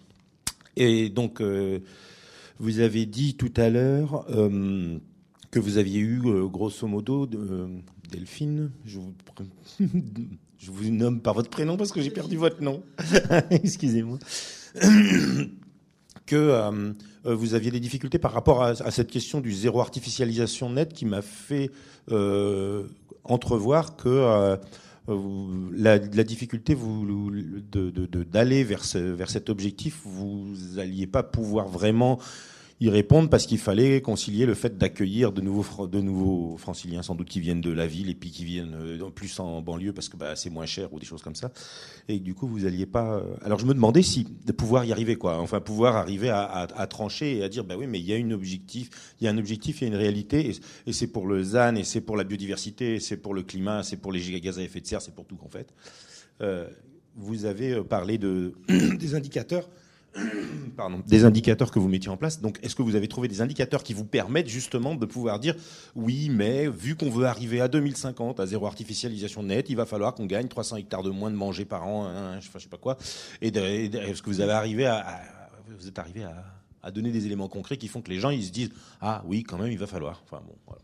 Oui, c'est ça. Alors, j'ai pas tout à fait dit qu'on n'y arriverait pas. Je disais que parfois, sur certains sujets, c'est compliqué de concilier en fait les différentes contraintes que l'on a. Des contraintes de grande couronne qui effectivement ont, enfin, j'espère, puis c'est assez français d'avoir un devoir d'accueil, je crois. Et d'autre part, cette zéro artificialisation nette. Donc bien sûr, l'idéal est de trouver des endroits où nous avons des friches et où nous pouvons reconstruire des friches industrielles par exemple et de reconstruire sur ces friches industrielles. On regarde le pourcentage artificialisé avant, après, on le diminue et ma foi, c'est pas très difficile en fait. Ce qui est un petit peu plus compliqué, c'est de se dire parce qu'on n'a pas non plus que des friches industrielles partout. Hein. Et donc finalement, deux possibilités quand on est en grande couronne, mordre sur les terres agricoles ou trouver des dents creuses à l'intérieur d'une ville où parfois effectivement il y a alors on va pas dire non plus que c'est des parcs arborés hein, mais en tout cas il y a de la verdure qui s'est développée et donc ce qui est parfois difficile c'est de se dire donc je vais calculer le pourcentage d'artificialisation au sol et essayer en tout cas de le diminuer, même en construisant quelque chose. Évidemment, tout le challenge est bien là. Et pour augmenter, je crois aussi, ce côté désartificialisation, c'est essayer de désartificialiser ce qu'il est déjà, notamment au niveau des parkings, au niveau des cours d'école, où on essaye un maximum d'écouter, comme disent les services. Et donc, ce qui nous permet petit à petit d'atteindre un petit peu tous ces objectifs-là. Donc, effectivement, on a bien mis un indicateur du nombre de mètres carrés désartificialisés chaque année, de façon à pouvoir suivre le travail qu'on faisait, et forcément par différents biais. Je pense qu'il est assez illusoire de se dire que nous ne construirons rien en région parisienne dans les années qui viennent. Enfin, je veux bien le dire, mais c'est pas vrai. Donc voilà. Mais en revanche, ça fait extrêmement peur aux gens. Et en fait, nous, on a travaillé sur ce panel citoyen. On a été aidés par des consultants. Et effectivement, ils m'avaient parlé d'un projet qui était intéressant dans une ville où, en fait, il y avait des... C'était une résidence avec des bâtiments de moyenne hauteur. Et il y avait toute une partie qui était en jardin partagé. Et en fait, il y avait deux possibilités. soit construire d'autres immeubles sur ces jardins partagés, soit monter les autres immeubles et donc laisser ces jardins partagés. Et donc il a fallu faire énormément d'ateliers et clairement au début dans la population, en fait il y avait parce qu'ils faisaient différentes tables avec tous les groupes, c'est-à-dire pas seulement les habitants, mais les promoteurs aussi, parce que mine de rien on est quand même bien obligé d'écouter aussi, enfin tous les groupes de population. Et donc finalement au début on avait le groupe des promoteurs, on avait le groupe des habitants qui eux voulaient garder leur jardin, d'autres qui disaient bah non finalement moi ça va me faire de l'ombre, je préfère qu'il n'y ait plus de jardin en bas mais qu'il y ait un petit immeuble.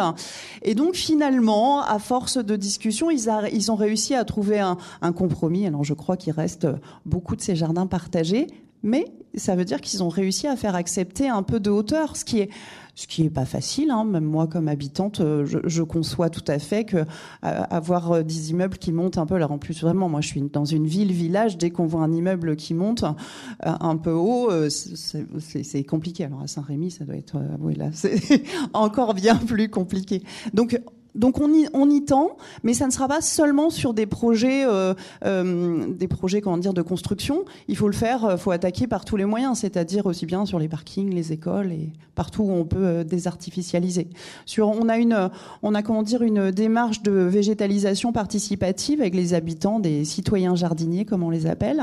Et là aussi, on propose à ces citoyens jardiniers, qu'ils soient des particuliers ou des associations ou des petits collectifs, de nous proposer des projets. Et éventuellement, dans ces projets, ils peuvent proposer de la désartificialisation pour créer des jardins et créer des jardins dont ils s'occupent. Parce que l'autre, comment dire, difficulté de la désartificialisation, c'est que on crée mine de rien de plus en plus d'espaces verts. Alors je peux le dire parce que j'en suis souvent la cause, à Palaiseau, mais mine de rien, il faut les entretenir ces espaces verts. Et donc finalement, ils ont un travail qui est de plus en plus important. Et donc si on veut nous tous collectivement habitants de plus en plus d'espaces verts, il faut aussi y participer. Et c'est une façon d'aller dans cette démarche-là. Et donc, vous faites de la pédagogie, en fait. À partir de ces exemples très concrets, vous nous expliquez comment vous mettez tout le monde autour de la table, vous essayez d'organiser le conflit, en quelque sorte, et de trouver une manière de le dépasser en faisant de la pédagogie. Par rapport à la question, Manon, peut-être par rapport aussi à la question de Martin. J'avais juste deux formes de réponse sur le... il y a toute une partie des gens qui sont encore perplexes, etc. J'ai presque envie d'être un peu provoque, mais est-ce que c'est grave ? Enfin, on se dit quand même qu'il y a une partie des gens qui seront pas forcément les pionniers de la transition écologique. Il s'avère que effectivement, ils ont d'autres questions de vie. Là, je dis ça parce qu'on travaille avec la 27e région dans un programme avec l'ANCT qui s'appelle Décontracté. Et donc, c'est autour des contrats de ville. Et on se pose la question du gros sujet des futurs contrats de ville, qui est la question de la transition écologique appliquée aux quartiers prioritaires. Franchement, c'est hyper compliqué. Et tous les chargés de mission DSU, donc développement social et urbain, et les délégués du préfet nous disaient, franchement, s'il vous plaît, quoi, ils n'ont pas que ça à penser. Ne venons pas faire des ateliers de sensibilisation sur les éco-gestes alors que ces gens ne peuvent pas se chauffer. Et donc, je pose la question de est-ce que c'est grave, au sens où il s'avère que les habitants des quartiers populaires qui sont plus pauvres sont aussi moins émetteurs de CO2. Donc, d'une certaine façon, que ce soit pas les pionniers de la transition écologique, franchement, je pense que c'est pas grave. L'important, c'est de leur faciliter la vie. Et donc, ça, c'était la première chose. Et puis, la deuxième chose sur le renoncement. Je parle bien effectivement d'un renoncement collectif avec deux arguments massifs. La première, c'est, rappelez-vous, de la période du Covid, on a su faire un nombre de renoncements collectifs hallucinant. OK, c'était temporaire, mais n'empêche qu'on a réussi. Et deuxième chose, c'est que dans notre étude sur les sentiments d'injustice pour le Grand Lyon, on a montré que dans, on va dire, la construction des sentiments d'injustice, le premier ferment, c'est la comparaison. On a étudié tous les grands débats qui avaient eu lieu à Lyon, vous vous souvenez, grand débat de Macron 2020, on a relu toutes les prises de notes et tous les sentiments d'injustice exprimés sont de l'ordre de la comparaison. Pourquoi moi plutôt que lui ? Pourquoi moi avant lui ? Pourquoi ? Etc., etc. Et donc, si renoncement il y a, et franchement désolé mais je mets ma main à couper que quand même il va y avoir des renoncements, et on en a eu encore une fois sur l'eau en 2020, c'est venu beaucoup plus vite que ce qu'on croyait en France. Et donc ces renoncements, ils seront collectifs et à délibérer collectivement. Donc certes, ça fait pas rêver, mais ça va arriver. Et si on veut que ça arrive, il faudra que ce soit collectif et surtout effectivement pas avec une entrée individuelle et de privation. Et ça, je l'entends tout à fait. Après, c'est là la répartition aussi entre le rôle des élus locaux, le rôle de l'État. Quand vous disiez, mais est-ce que vous allez y arriver sur le ZAN ? Bon, en fait, le ZAN, c'est une règle. Elle est européenne, elle est française. Et donc, vous devez négocier, la faire accepter, etc. Mais à un moment donné, on a la chance aussi d'avoir à un certain moment une répartition des rôles entre un État qui dit c'est la règle et il va falloir y arriver, et effectivement en local la capacité à la faire travailler, négocier. La négociation, je pense, c'est vraiment au cœur de votre job. Franchement, c'est hyper difficile, mais c'est tout ça est un enjeu de négociation, quoi, plutôt que d'acceptabilité ou de désirabilité, j'ai l'impression. On va prendre encore quelques questions. Est-ce que je peux dire juste un petit mot ? Ça me faisait tellement penser à... Il y a une autre règle qui s'impose à nous, qui s'appelle le décret tertiaire. Et c'est vrai qu'elle peut faire un peu peur. Alors là, c'est peut-être pas forcément aux habitants. Tertiaire. Le décret tertiaire, c'est-à-dire qu'on doit... Rénovation énergétique. Oui, c'est de la rénovation énergétique, une diminution des gaz à effet de serre à hauteur de 40%.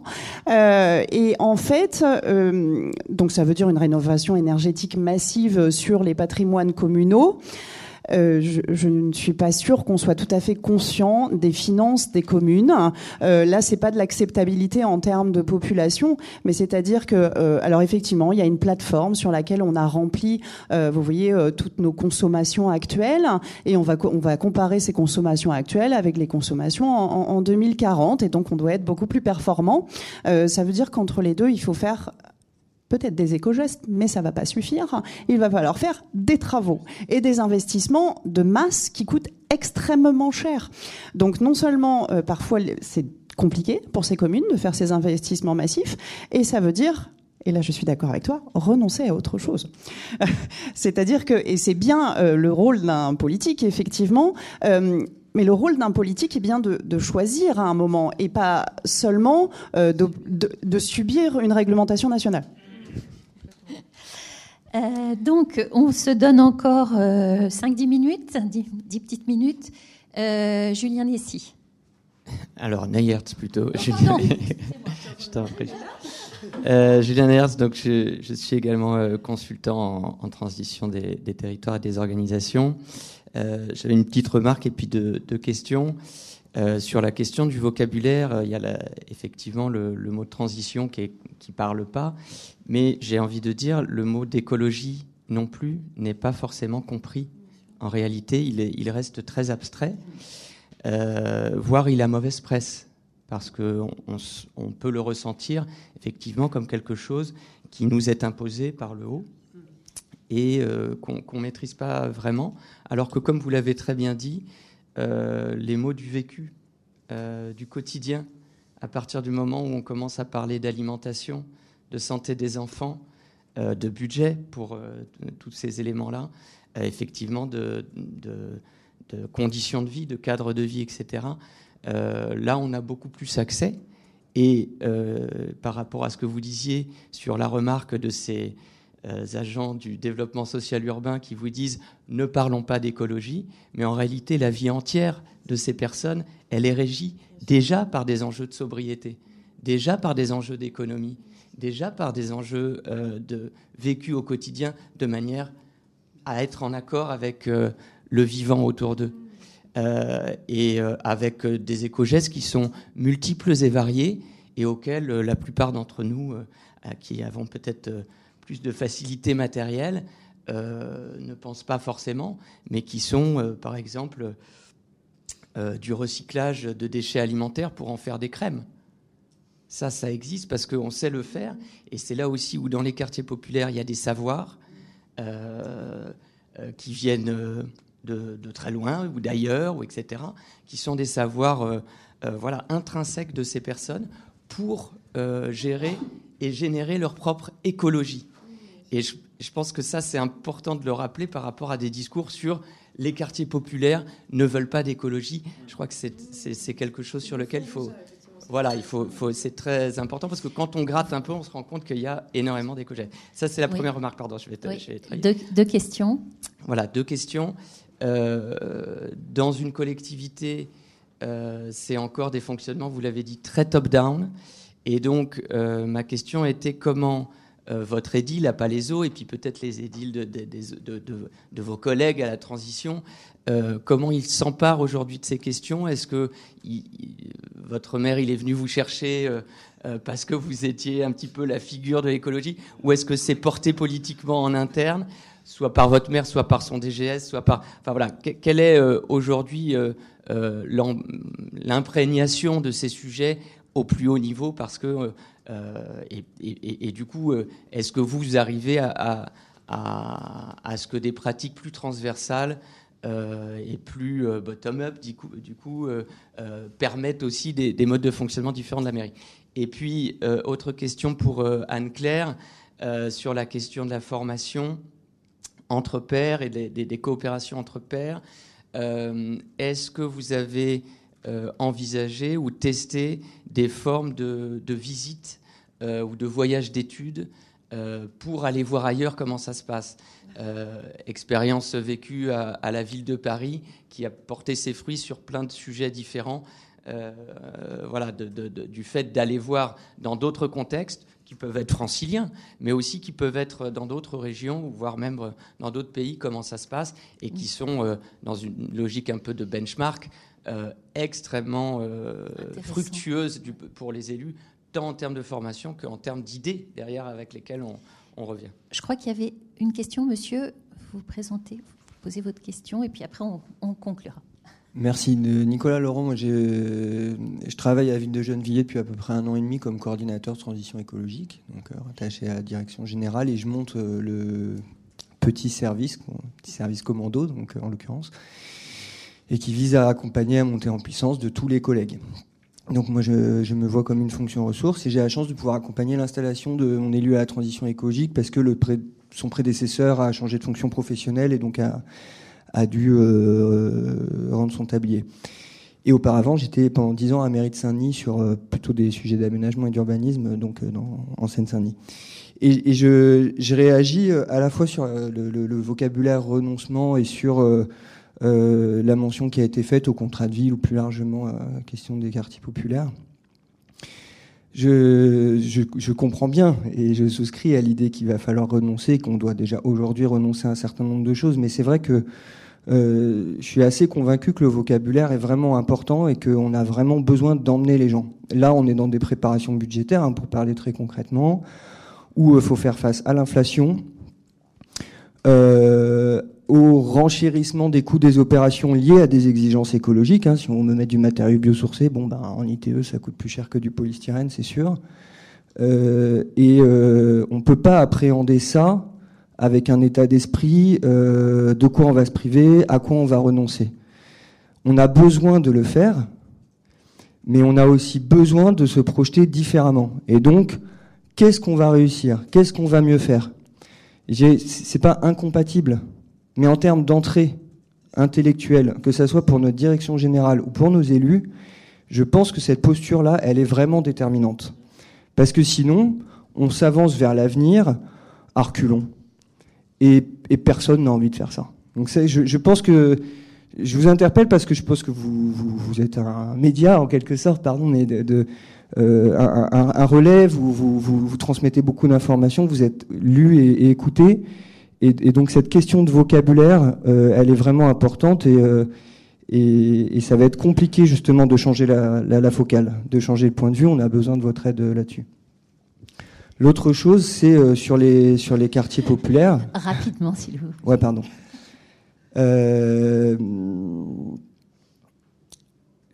En fait, tout le monde, habitants des quartiers populaires ou pas, élus, agents, quel que soit le niveau, on a besoin de mieux comprendre ce qu'il se passe.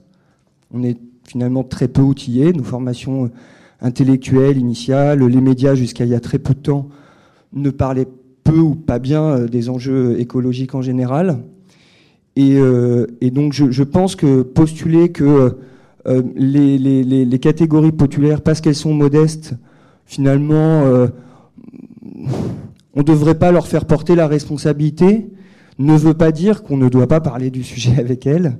Ne veut pas dire qu'elles n'ont pas à être intellectuellement mobilisées sur ces sujets, à comprendre que quand on est sur un PRU, Voilà pourquoi il y a des enjeux autour de la nature en ville. C'est pas juste pour l'agrément et pour que ce soit plus beau qu'avant. Et je pense que ça les intéresse.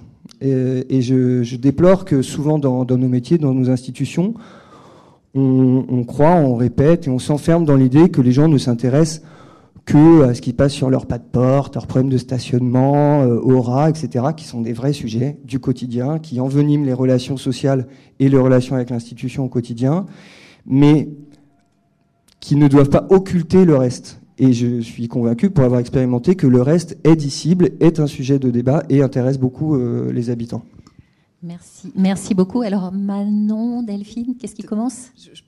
Ça te va si je rebondis sur Quartier Populaire ? Juste parce qu'effectivement, je pense que j'avais été volontairement provoque en disant est-ce que c'est si grave ? Évidemment que... Enfin, je veux dire... Moi, la première, il y a 3 semaines, j'ai fait des ateliers fin du monde, fin du mois, dans les centres sociaux des quartiers populaires de Brest, qui Kérango, Recouvrant, etc. Parce que, évidemment, moi, je partage tout ce qui a été dit sur, en gros, pour le dire vite, c'est pas parce que t'es précaire que ça t'intéresse pas ou que t'es pas concerné. Au contraire. Et effectivement, tout ce qui a été raconté sur, en fait, les habitants des quartiers sont déjà plus sobres et plus vertueux écologiquement que plein d'habitants de plein d'autres endroits des territoires. On l'a beaucoup évoqué sur plein de registres, et notamment très lié à ce que tu as raconté. Et sur le côté aussi, en fait, juste, c'est politique. Et donc, il ne faut pas infantiliser les habitants des quartiers. Au contraire, enfin, c'est éminemment politique, c'est éminemment urgent, et donc à discuter. Ce que je voulais juste dire, et j'ai plutôt relayé la parole du groupe décontracté, délégué du préfet et chargé de mission DSU, c'était... Attention à ne pas en faire une injonction de plus, notamment venue de l'État qui va fixer le cadre des contrats de ville, et dans lequel nous, alors que franchement c'est quand même déjà pas facile de travailler dans les quartiers, on va se retrouver avec une injonction un peu hors sol de plus, quoi. Donc ce que je voulais juste dire, c'était plutôt, n'allons pas un peu de façon automatique dire il faut mettre écologie partout, c'est pas le sujet, quoi. La question, c'est effectivement quelle est la façon dont on a envie de le traiter dans les quartiers. Nous, une de nos intuitions, c'est que l'enjeu, c'est la justice climatique. Et donc, comment est-ce qu'on va relier les questions d'inégalité sociale aux questions d'inégalité climatique ? Et donc, comment la justice climatique, de ne pas avoir autant accès à l'eau rafraîchissement, de ne pas avoir autant d'espaces verts, etc., etc., fait qu'il y a des revendications à porter. Alors, c'est pas... Pour moi, c'est désirable de dire il y a des revendications à porter. Pour moi, le désirable n'est pas que l'image projetée qui donne envie à tout le monde. Le désirable, c'est aussi de se dire on va aller voir le bailleur social et on va lui dire que on a besoin autant de mesures à très court terme pour nous aider à nous chauffer que de la rénovation du bâti, rénovation énergétique du bâti à long terme. Ce qui est désirable, c'est d'aller voir l'opérateur de mobilité pour dire attention, vous venez d'enlever 2 arrêts de bus alors que chez nous, en fait, la pratique des mobilités actives du vélo est plus compliquée parce qu'on n'a aucun endroit où stationner ou garer nos vélos et où les mettre en sécurité. Enfin, pour moi, ça, c'est désirable, en fait. C'est des façons de faire passer des messages sur inégalité sociale et justice climatique. Donc, après, on pourra débattre pendant 3 heures sur ce qui est désirable, mais je pense que, en tout cas, de dire qu'une forme de lutte est désirable, moi, j'y crois. Et effectivement, ça, à chacun aussi d'avoir ses propres mots. Je ne crois pas qu'on doivent avoir une seule et même définition.